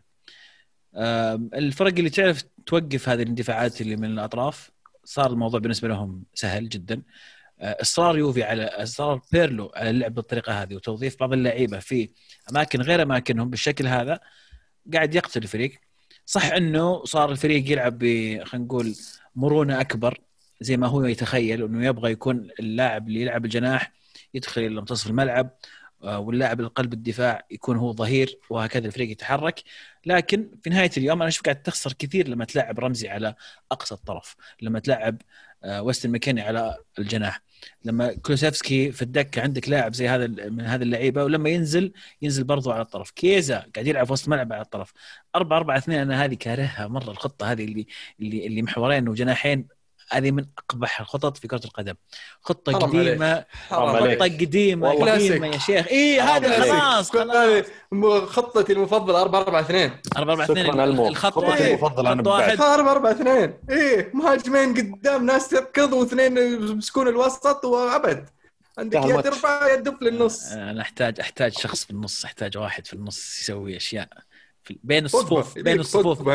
إي أنا بوجبا جنبه مكاني يصير بوجبا يسوي لك كذا. خاف يلعب جناح. ما عندك رمزي يلعب على الجناح يقول له ثور يحلبوه فاليوفي أنا بالنسبة لي ما زال غير مقنع ولا أشوفه راح يكون مقنع في الوقت القريب. والطموح الآن بالنسبة لي شخصيا أنا top four للأسف يعني. أنا ما أسمعك يقطع يعني Champions ها من يمين يسار والله كاس شوف طيب. يعني ممكن دام سواها ذاك شو اسمه حق تشيلسي بالصدفة. دي ماتيو؟ اي دي ماتيو. يمكن تزبط مع بيرلو. أكثر من كذا ما ما أقدر أقول شيء. صدق. أه، بعلمك مين بيلعب حركه اليوفي في دور 16 آه بورتو. بورتو. لا بعلمكم حركة. قبل ما ينتهي يناير أقيلوه ورجعوه لأن في شيء ترى glitch كذا. لما تقيل المدرب ترجعه يصير عندك chance إنك تحقق ال Champions فيعني حتى لو على الورق شوفوا لو ت glitch معه ميلان اللي فاز البارح على بنفنتو رغم الطرد بالعودة للحديث عن ميلان كان آه، نتائج إيجابية ما تعادل أو ما خسر نقاط إلا في مباراة واحدة خلال آخر أربع أو خمس مباريات كانت ضد كانت ضد مين؟ لاتسيو. بارما مو لاتسيو؟ بارما بارما. 2 لاتس- آه، لاتسيو ولاتسيو تعادل. كانت. حتى لاتسيو فاز على فاز على لاتسيو 3 2 فميلان ماشيين بخطى ممتازة إلى الآن. طرد ومع كذا يمكن لقطة الهدف الثاني حكت لي أكثر من أي شيء ثاني بالنسبة لميلان. رغم الطرد الفريق يرتد بشخصية كبيرة قاعد خلينا نقول لما جو ياخذون الكورة إلى نص ملعب بنفنتو رايحين يبغون يسجلون جول. من آه، لياو كمان رد فعله للكورة ال through اللي يمكن لو أي مهاجم ثاني ما حتى حاول يكلف على نفسه يركض وراها لأن فعليا كانت بعيدة ويمكن إذا أنت مطرود منك واحد تبغى تحرص إنك ترجع تقفل دفاعيا لكن جرأة كبيرة منه وراح وسجل هدف جميل بعد ما لعب على الحارس شوي حارس ما أدري إيش قاعد يسوي طلع لين آخر منطقة. آه لكن ميلان مباراة عن مباراة قاعدين يثبتون لي الشباب الصغار والنجوم هذول اللي عندهم إنه يمكن عندهم وسط سكوت إنهم يحققون الدوري. وفي كل والإنتر مباراة ترى في كل مباراة يغيب عنهم لاعب مهم وتحس الفريق ما يتأثر. مباراة أمس ترى ثيو هرنانديز ما لعب. وهو واحد يعني من أفضل اللاعبين في ميلان هذا الموسم ومع ذلك الفريق ما تأثر ذاك التأثر. يعني طبعا بن ناصر مباراتين قبلها ونفس الرتم. والشيء الجميل برضو إنه لو تجي تسأل تقول والله يعني الآن ممكن لو أسألكم كل واحد بيعطينا أسماء مختلفة. مين الثلاثي الهجومي في ميلان؟ باستثناء زلاتان طبعا ثابت. ممكن كل شخص بيعطيني اسمين مختلفين يعني في ريبتش في لياو إبراهيم دياز كاستييخو آه هاوغي النرويجي الصغير. آه سالي هاكان. ميكر. البلجيكي اللي ما أدري شو اسمه. إيه. سالي كان ميكر صح؟ آه سالم. ميكرز. سالي ميكرز. آه هاكان بعض الأحيان يلعب على الجناح اللي الطرف اليسار. فيعني هذا النوع من التنويع مع ثبات المستوى دليل شغل فني ممتاز.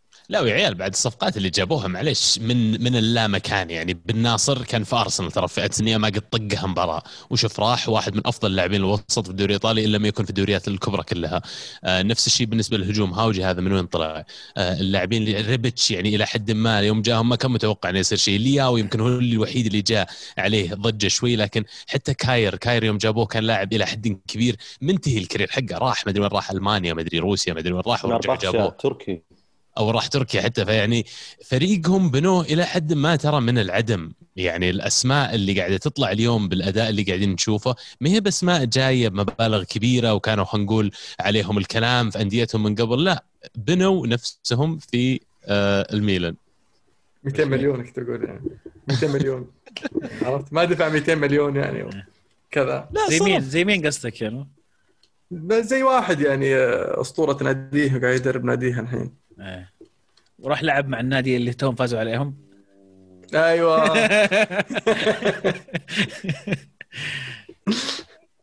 أيوه اسلم أبو عابد. بس والله قصدي إنه يعني لما أشوف كل ال- ال- الملعب في ميلان يستاهلون الصراحة وعشان كذا أنا متحمس معاهم ولما أشوفهم ينجحون ال- الحين لأن إلى حد ما كثير منهم ترى كانوا outcast ولا reject من أنديتهم وجو لقوا space لقوا المساحة إنهم يقدرون يسوون اللي يبغون يسوونه في النادي. وحتى جيبت واحد زي زلاتان يبغى لها جرأة مو طبيعية من إدارة إنك تجيب واحد عمره 39 سنة وي طيب آه الاربعاء يستمر ميلان بلا خسارة ولا يسويها يوفي بيرلو وين فرض مين؟ أتوقع إنه ميلان قوي. ضدكم عزيز دائما ميلان حتى إيه في اسوء حالاته إيه قوي ضد اليوفي صح لأن مباراه يعني كبيرة ديربي كبير في في إيطاليا زلتان ما يلعب زلتان ما يلعب صح. هل من صالح الميلان إن زلتان ما لعب؟ لا شوف غياب زلتان عمره ما يكون صالح الميلان بس ميلان عرف يستمر بالفوز بغياب زلتان يعني ما أتوقع إن ميلان بدون زلتان أقوى من ميلان مع زلتان بس بعض المباريات يعني يمكن في مباراة زي اليوفي بالعكس أنا أبغى لاعبين يركضون أكثر. يعني لاعب زي سالي ميكرز بالله هذا من وين جاء؟ من وين جاء اللاعب؟ أنا ما قد سمعت فيه أصلا قبل الموسم هذا وفجأة واحد طاق أساسي وفنان قاعد يفت مرة ثانية من أفضل اللاعبين الوسط الموجودين في الدوري الإيطالي. مباراة في السانسيرو ترى يعني ف... وش هي؟ مباراة في السانسيرو فأتوقع إنه يعني واضح. اثنين اثنين. شوف في نقطة مهمة أنا اللي قاعد يسوي اليوفي كثير منه اجتهادات شخصية للاعبين منهم طبعا رونالدو. اللي قاعد يسوي رونالدو حتى في مباراة أمس هدف جميل من هدفين و assist. الهدف الأول بالذات يعني كان شغل فردي آه والثاني assist جميل كيزا. كي- كييزا فيعني إذا كان زلاتان في يومه وبعد شوي بنجي سؤال موضوع اللاعب في يومه ولا لا. إذا كان زلا... إذا كان آه، رونالدو في يومه فأتوقع إن اليوفي ممكن يخطفها. لكن كفريق كفريق اليوفي يعني في- المفروض إنه يقدر يشيل مباراه زي كذا حتى لو كان رونالدو مو في يومه. لكن أنا ما أتوقع ان هذا يقدر. مو من صالح الميلان إن زلتان يلعب. لأن زلتان بيقعد يهايط ثم يجي رونالدو يجلده. سواها قبل. شخص هذا واقع. شوف لا واقع. ما في شخص أنا موضوع عزيز بعطيك. يقعد يتكلم كذا يتكلم ويقعد يهايط ثم ياكلها هذا حركات زلتان هذا التصريح تصريح تل- نرجع لنهاية الموسم. حلو. اليوفي زي السيتي في الدوري الإنجليزي مشابه لحالة السيتي. قادمون من الخلف. أحس. أختلف معك. حتشوف أختلف معك. حتشوف طيب قادمون بالخط سجلت وين بيوصلون. يعني السيتي ممكن. يفوزون بالدوري. اي زي زي كيزا ال- صفقة كيزا ذيك شفت ميلان تتذكر اي اللي؟ يروح. ميلان؟ إيه، خلاص. نفس نفس المصدر شكله. الوكيل دخل في آخر لحظة غير مسار الصفقة عرفت؟ سبحان الله يوم سمعها هنا قال إيه لا ما تمشي والله. طيب طيب ما قلت؟ لي يا عبد الرحمن. سم قل لي. قادم للخلف إلى أين يعني وين بيروح؟ أنا مرشح اليوفي ياخذ الدوري مو. في الدوري أنا يعني كيف بداية الموسم عشان أكون صادق ما قاعد أغير كلامي من بداية الموسم أنا قلت بس اليوفي أنا أقول لك إن الإنتر بيفوز الدوري هالسنة بالله كيف أسوي لأحد كيك من المكالمة عزيز؟ يا ساتر مين زعلك؟ إيش اللي آه، ميلان مو فايز يقول إيش الكلام ذا؟ لا ما قلت ميلان مو فايز يعني يوفي بيفوز إيش معناته يعني؟ بداية آه. الموسم تخيل إنك تجي واحد يسألك يقول لك من ترشح يفوز الدوري الايطالي بداية الموسم بديهيا من بتقول يوفي ولا إنتر؟ إنتر. يوفي ولا إنتر؟ بس أنا متعاطف مع ميلان 100% عبد الله مرة يعني ودي ودي إنهم يفوزون. لا، ولا الجديدة هذه صارت كذا عرفت؟ زعل عزيز. خلاص يا أبو حلال تعال. ودنا اليوفي زعلته زعلته يا بداحه ونحشته لكن في الدوري الايطالي فعلا المنافسة على أشدها. تحديدا العاصمه أو مو العاصمة في الميلان. أنا يبي لي أراجع الجغرافيا عندي تعبانة شوي. آه، لكن في في مدينة الميلان قطبي الميلان إنتر وميلان يقدمون موسم استثنائي. يمكن إنتر المو انت من الناس اللي توقعت بداية الموسم إنه راح يكونون يعني إذا ما كانوا يفوزون بالدوري راح يكونون واحد لا لا واحد من الفرق. يفوزون بالدوري. هذا الموضوع منتهي بالنسبة كنت لي. بعطيك مخرج منها عشان ما تلتزم. لا لا ما فيها كلام. سجلها عليه أبو يعني إلى إلى الآن تحس إنهم أقوى من المنافسة اللي موجوده؟ أي أقوى وأجهز من ناحية آه، عناصر من ناحية دبث من ناحية آه، آه، مدرب. فالانتر أجهز فريق إنه يفوز بالدوري. طب هل عدد الخيارات المتاحة لهم وعدد اللاعبين الموجود في الفريق جزء أساسي من إنك ليش ترشحهم؟ مو بالعدد ال- ال- الكفاءة والتنوع. لأن لو تشوف خط الهجوم مثلا عنده لاعبين مت- متنوعين يعني عنده لوكاكو ولوتارو أحسن ثنائي هجومي في الدوري الإيطالي حاليا. عرفت؟ غير ذلك في عندك في الدكة سانشيز عندك آه، يعني إريكسون أحد الخيارات بس انه ما نجح يعني. آه، في خط الوسط عنده خيارات يعني آه، يطب ويتخير. في الدفاع في الأظهرة يعني حكيمي الحالة يعني يكفيك اشلي على الجهة الثانية ف ولسه عندك بيريسيتش باحلين فيه هذه اللعبة ولا نمشيه ف عندهم انتر خيارات كثير و... وعندهم مدرب فاهم يعني ويعرف شلون يفوز بالدوري. طب هذا عدد عدد في الاختيارات كبير يعني لما تجي تقول لي دكتي جالس عليها سانشيز وإريكسن و اللي سميته بيرسيتش آخر واحد يعني استهبال ترى. هذول بيلعبون. أساسيين في كثير أندية ترى لما يروحون. أتفق معك. فهذا يدل لك انه فريق عنده كفاءة مو بس عدد. بس تدري إيش الفرق بالنسبة لي بينهم وبين ميلان مثلا؟ إن ميلان لما جاي يحاول يسوي مداورة هو بيضطر إنه يلعب لاعبين غير الأساسيين في الفريق الأول ميلان لسه استمر يفوز لسه قاعد يسوي كويس.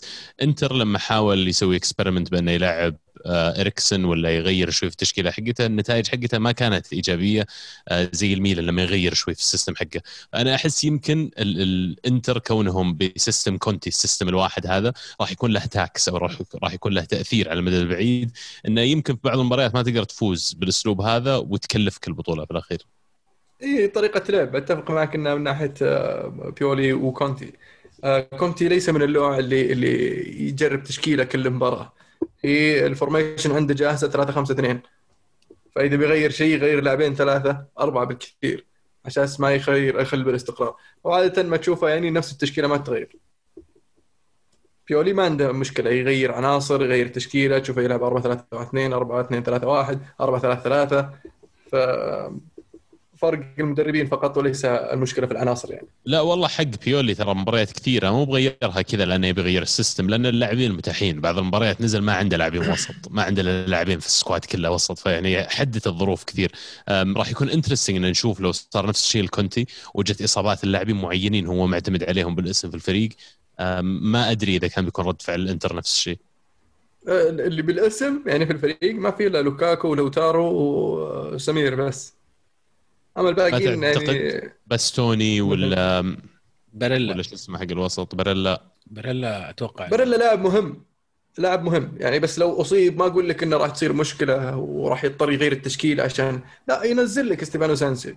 ينزل لك بروزويتش. عرفت؟ ما عنده مشكلة إنه يحط لاعب بلاعب بس يخلي نفس التشكيله نفس ينزل بروزويتش من السفينة أهم شيء.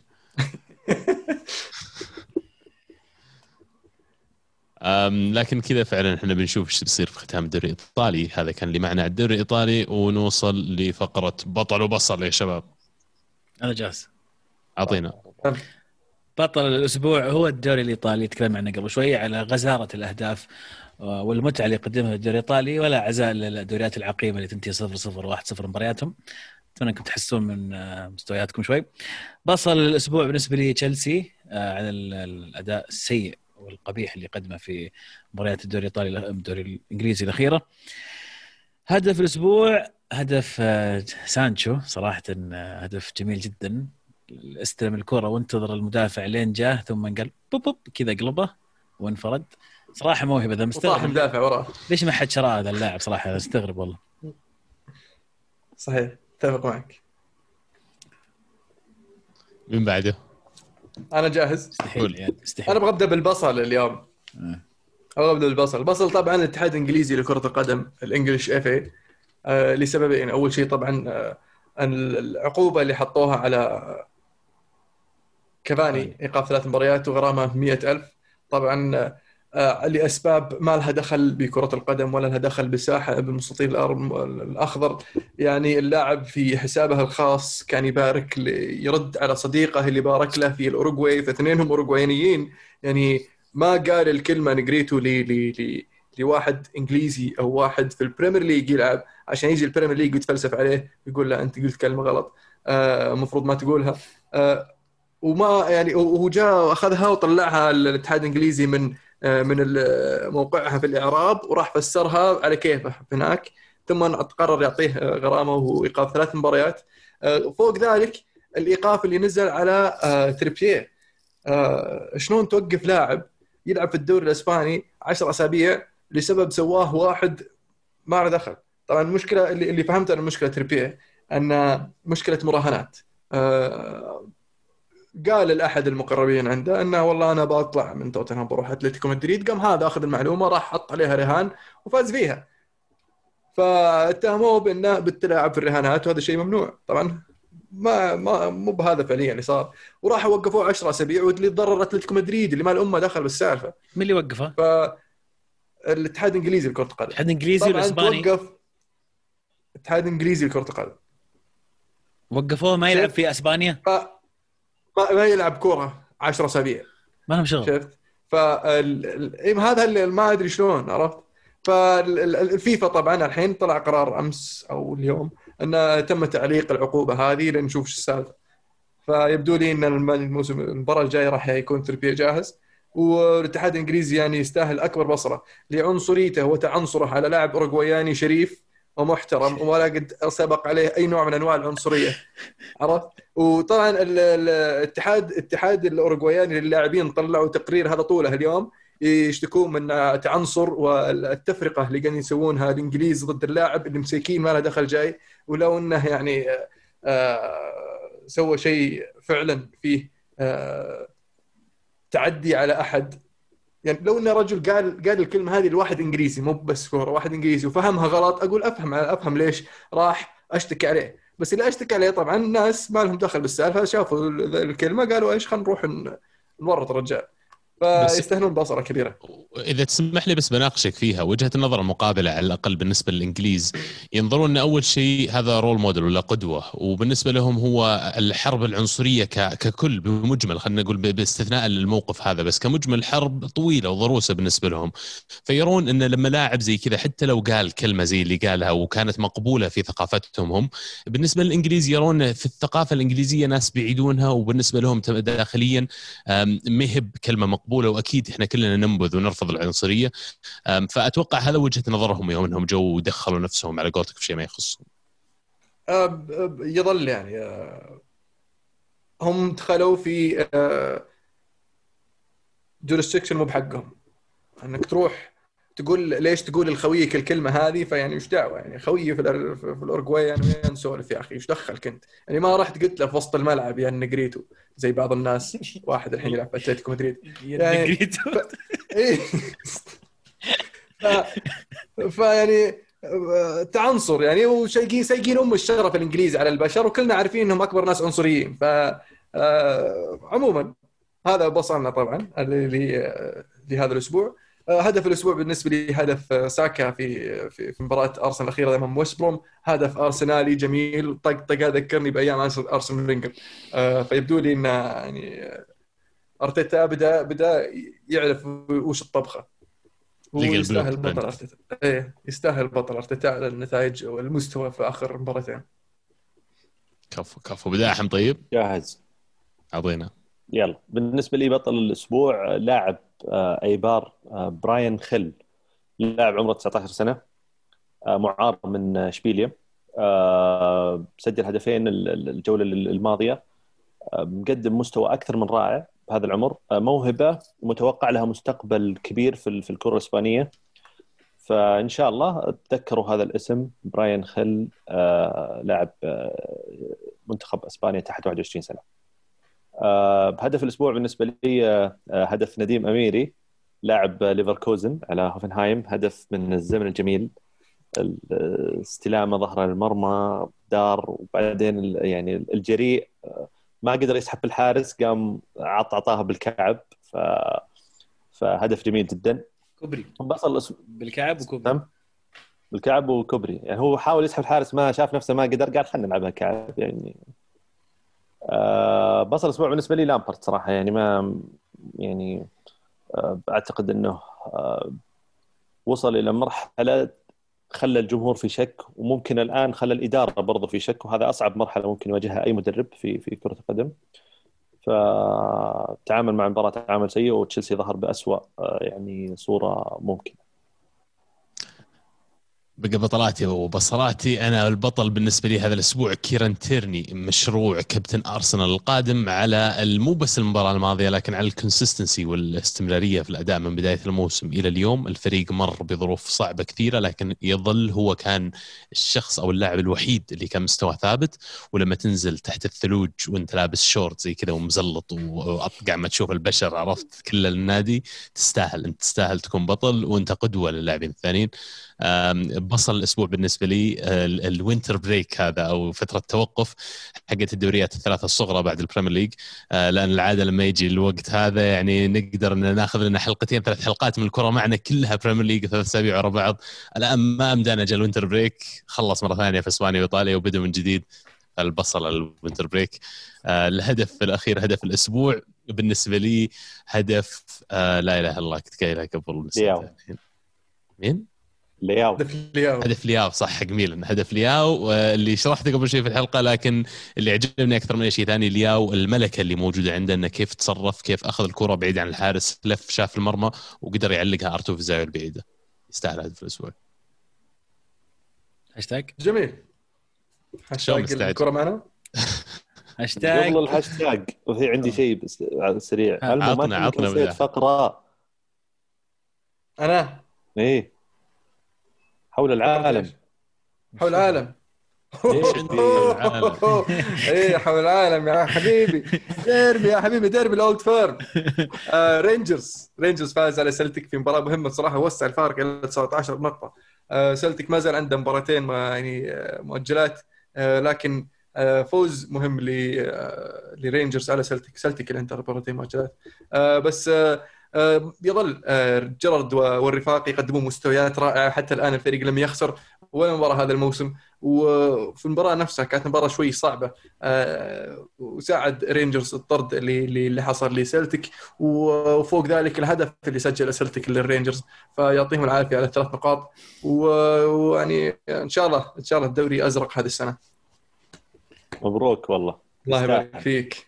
والله ستيفن جيرارد يعني صراحة الأرقام اللي قريتها أرقام آه، خرافية. 20 مباراة أو 22 مباراة 20 فوز تعادلين بدون ولا خسارة. آه، يعني آه، 19 نقطة أتوقع ان أقرب آه، عن منافس سلتك. نعم. سلتك اللي هو سلتك يعني مع مباراتين ناقص مباراتين فمبروك مقدم الدوري آه،. الله يبارك فيك إن شاء الله. أقوى أذكر فريق في السنة- اوروبا يقولون. فعلا. يستاهلون. هو الفريق يعني كم فريق ما خسر حتى الآن؟ كلهم اثنين آه، صف صفين كلهم اثنين. ولا؟ ميلان باقي آه. إلى يوم الاربعاء بس. الحين نوصل للهاشتاج الحلقة. أو هاشتاج طيب هاشتاج كرة معنا. بايوس يقول أتلتيكو مدريد بيلعب أربع مباريات في ظرف تسع أيام. واحدة كاس وثلاثة دوري. ضد أندية مو بسيطة. توقعون كم نقطة راح يحصد من أصل تسعة؟ تسعة. من الأندية اللي بيلعب معهم. أندية مو بسيطة. أتوقع طيب. ما أتوقع. بيتعثر أقل أقلها مباراة يعني باستثناء مباراة الكاس. طبعا هي ثلاث مباريات؟ دوري. ما حد حافظ جدول أتلتيكو مدريد. المو إيش دعوة. إلا حافظ. إلا حافظه. أبي يلعبون مع بلباو مباراة الثانية بيلعبون مع بلباو مو بالجوله الجاي اللي بعدها المفروض. بس الجوله الجايه واللي طيب. بعدها. على على ما بالباو واشبيليا أيوه. أوه. ومين؟ اي بالباو واحد. بعدين آه، إشبيليا بعدين إيبار بعدين فالنسيا ايهم الكاس؟ إيبار المفروض صح؟ أيهم إيش؟ مباراة الكاس. الكاس يقطع عيد السؤال الثاني انت قول السؤال الثاني آه.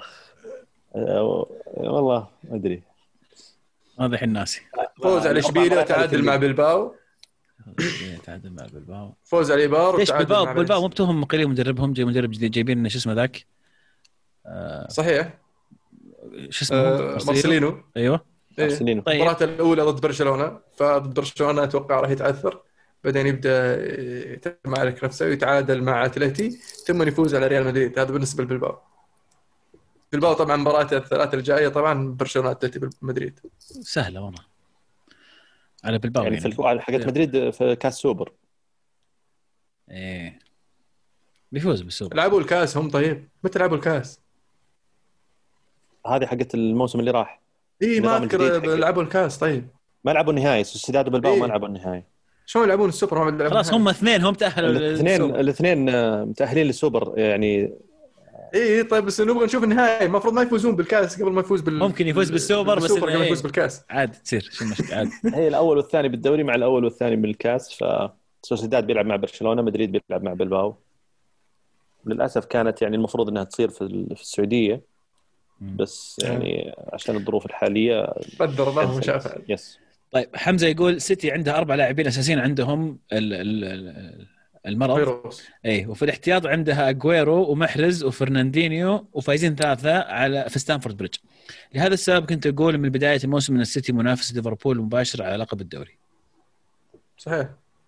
هو المنافس الطبيعي في الأخير يعني أقوى فريق بس إنها يعني الظروف تتغير. وفريق مثل ليستر يمكن كجاهزية على الورق أقل بكثير من أندية ثانية لكن لما تشوفه فعليا على الملعب الفريق قاعد يأدي.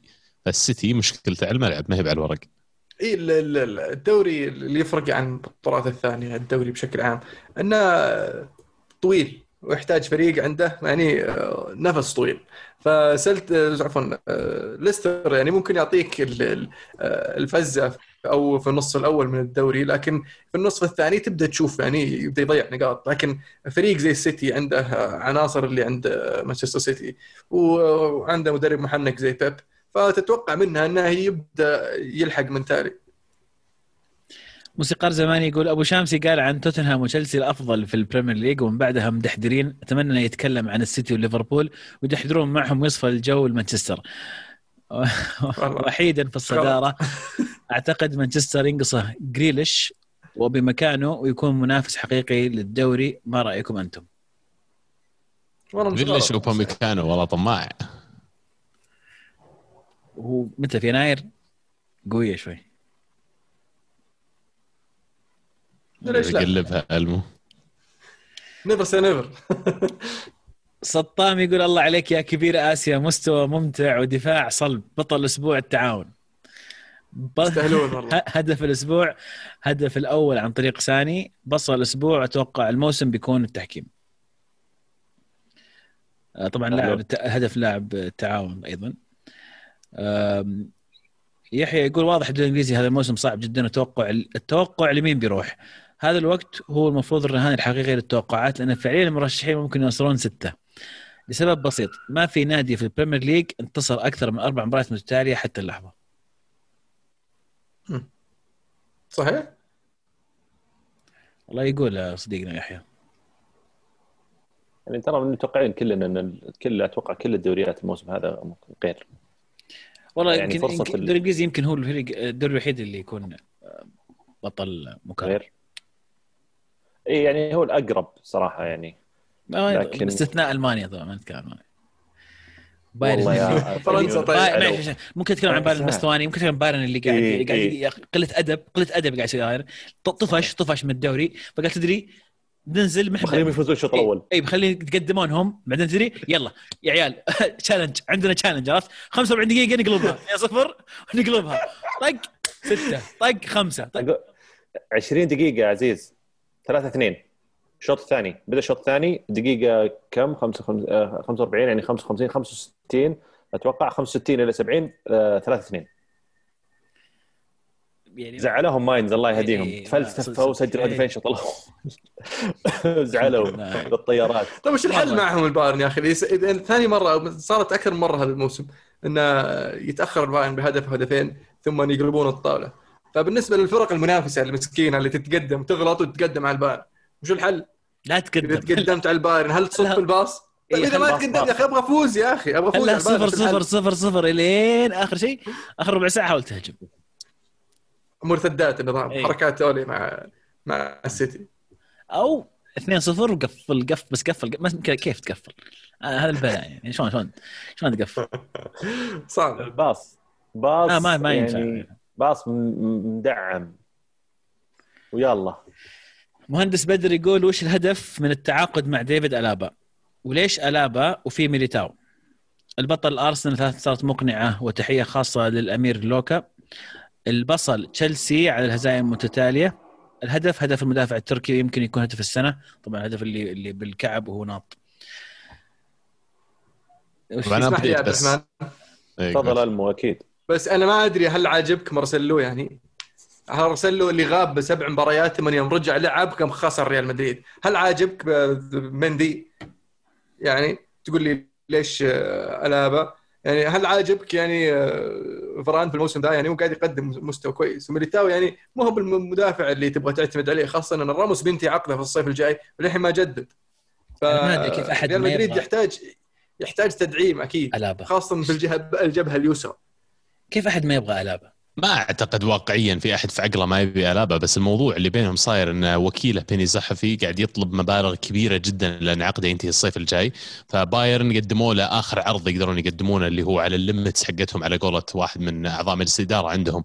لكن رفضوا العرض آه، الابا وموكله ويقولون إنه طالبين من ريال مدريد 13 مليون يورو في السنة إنه يكون راتبه أعلى من راموس. فيبدون إن مدريد مستعدين يقدمون 10 مليون. مو بأكثر وهنا النقطة حقت إدارة مدريد مع الابا انه لما تجيبه هل أعطيه 13 مليون يورو هل اخليه أعلى لاعب راتب في الفريق منطقي. لا لا يخسر. مو معطين ريال مدريد راتب اعلى ريال مدريد نادي مرتب منظم عندهم هيكل تنظيمي عندهم آه، آه، سلم رواتب فلازم يكون عندك مكان محدد انت عشان تحطك هنا.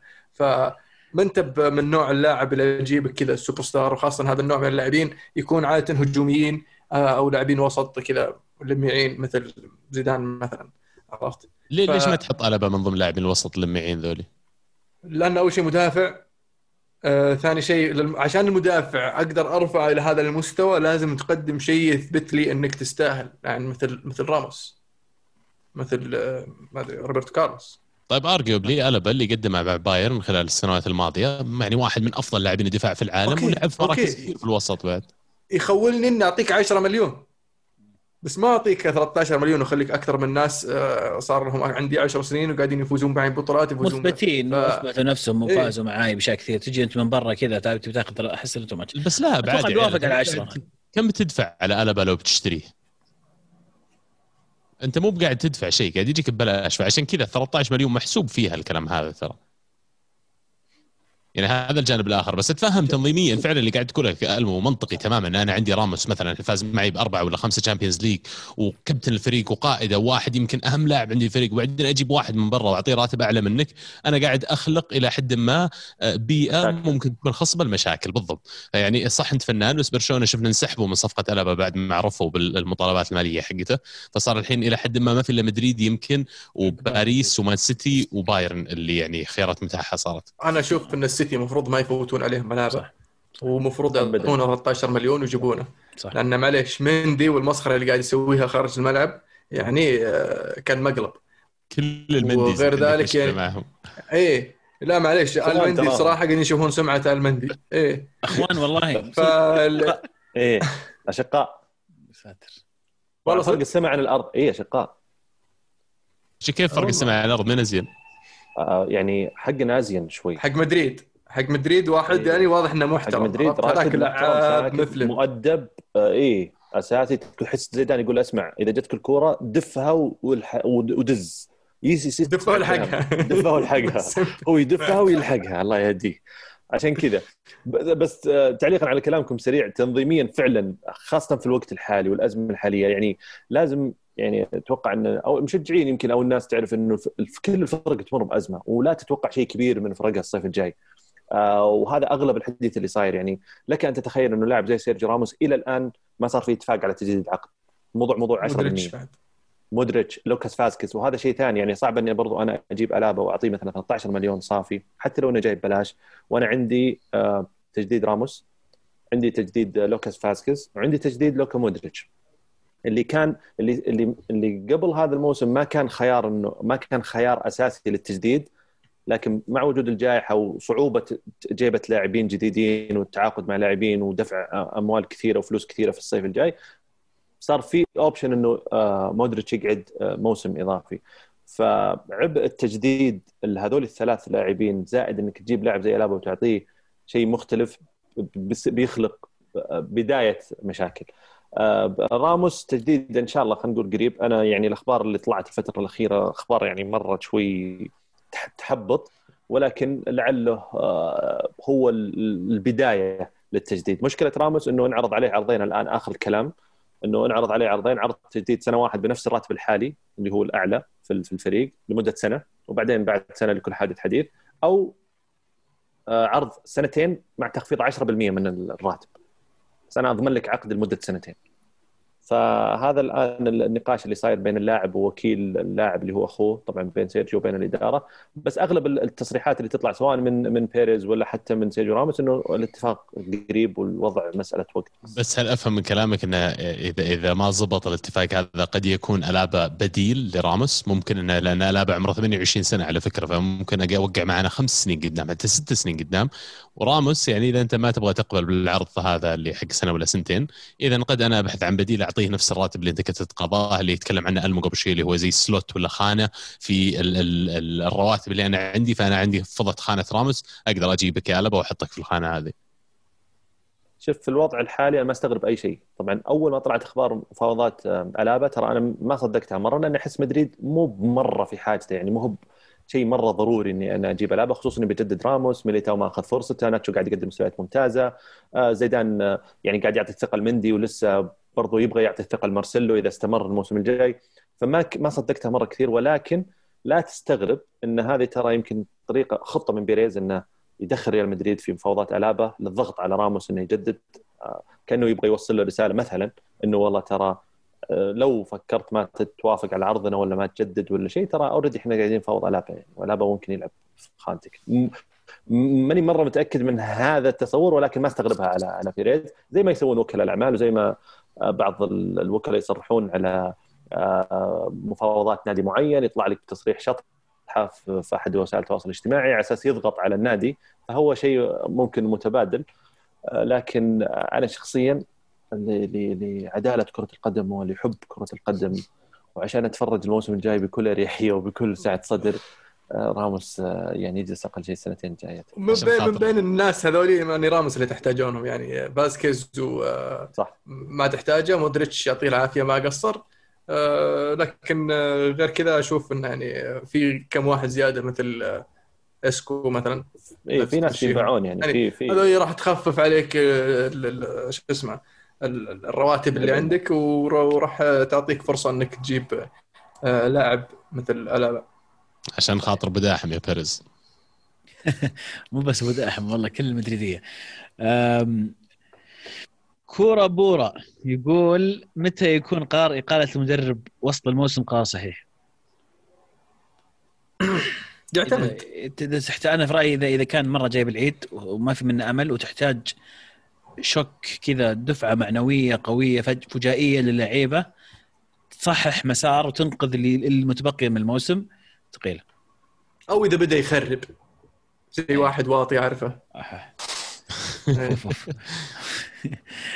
نحتاج أحيانا أحد يخرج الفيديو ويسوي زوم كذا على وجه المه لما يطر واحد يخرب. عرفت كذا لازم تكون نبينا شفنا واحد يظبطنا في الإخراج. أحمد يقول بطل الأسبوع الدوري الإيطالي اللي أمطرنا بغزارة الأهداف. أتفق معك يا أحمد. البصل منا عزيز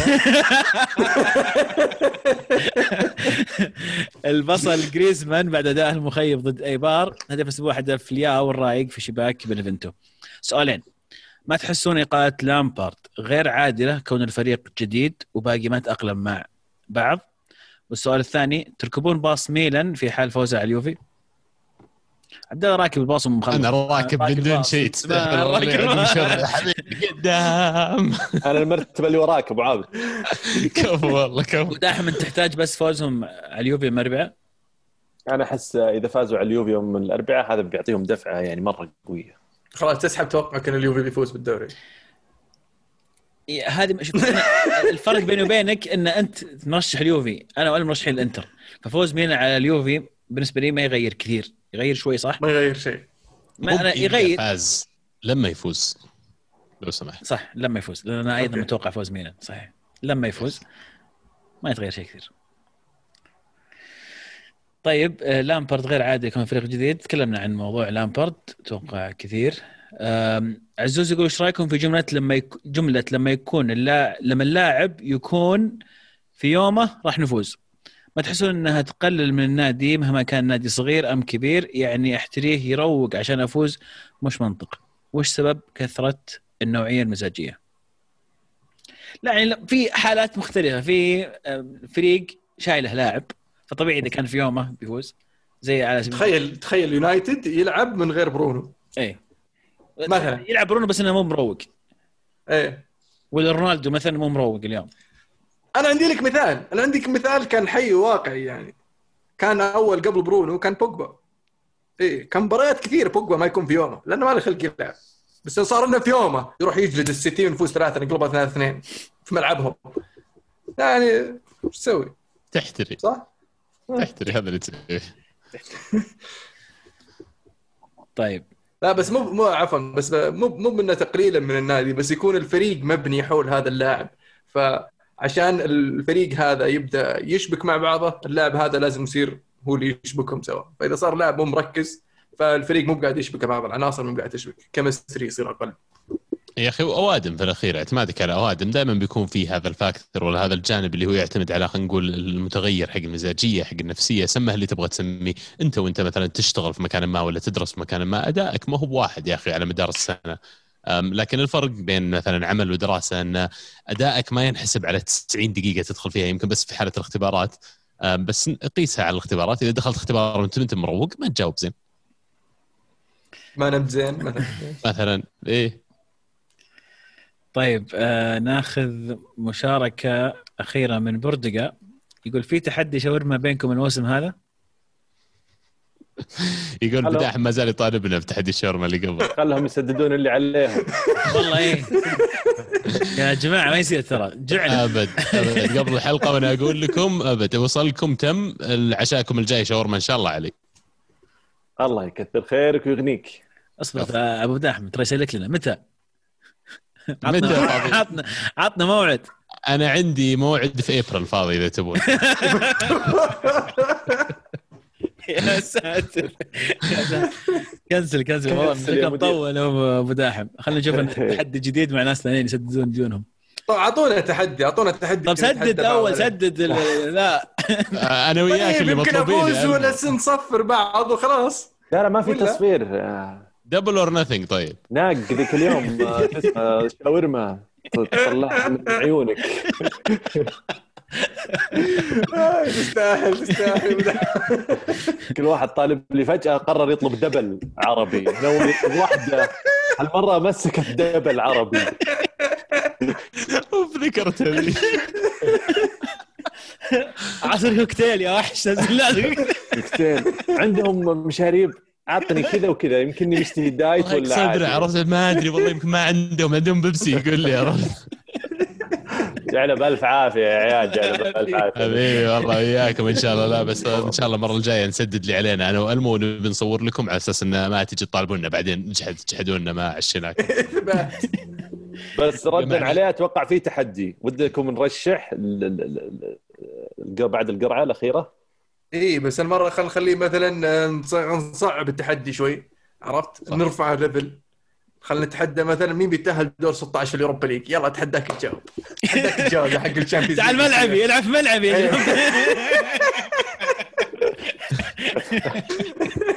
بما أنه بدأت تهج عزيز بقى معنا أسئلة ولا نختم؟ لا لا نختم. يعطيكم العافية. شكرا لكل من شاركنا على الهاشتاج. شاركونا الأسبوع القادم على نفس الهاشتاج. الكوره underscore معنا.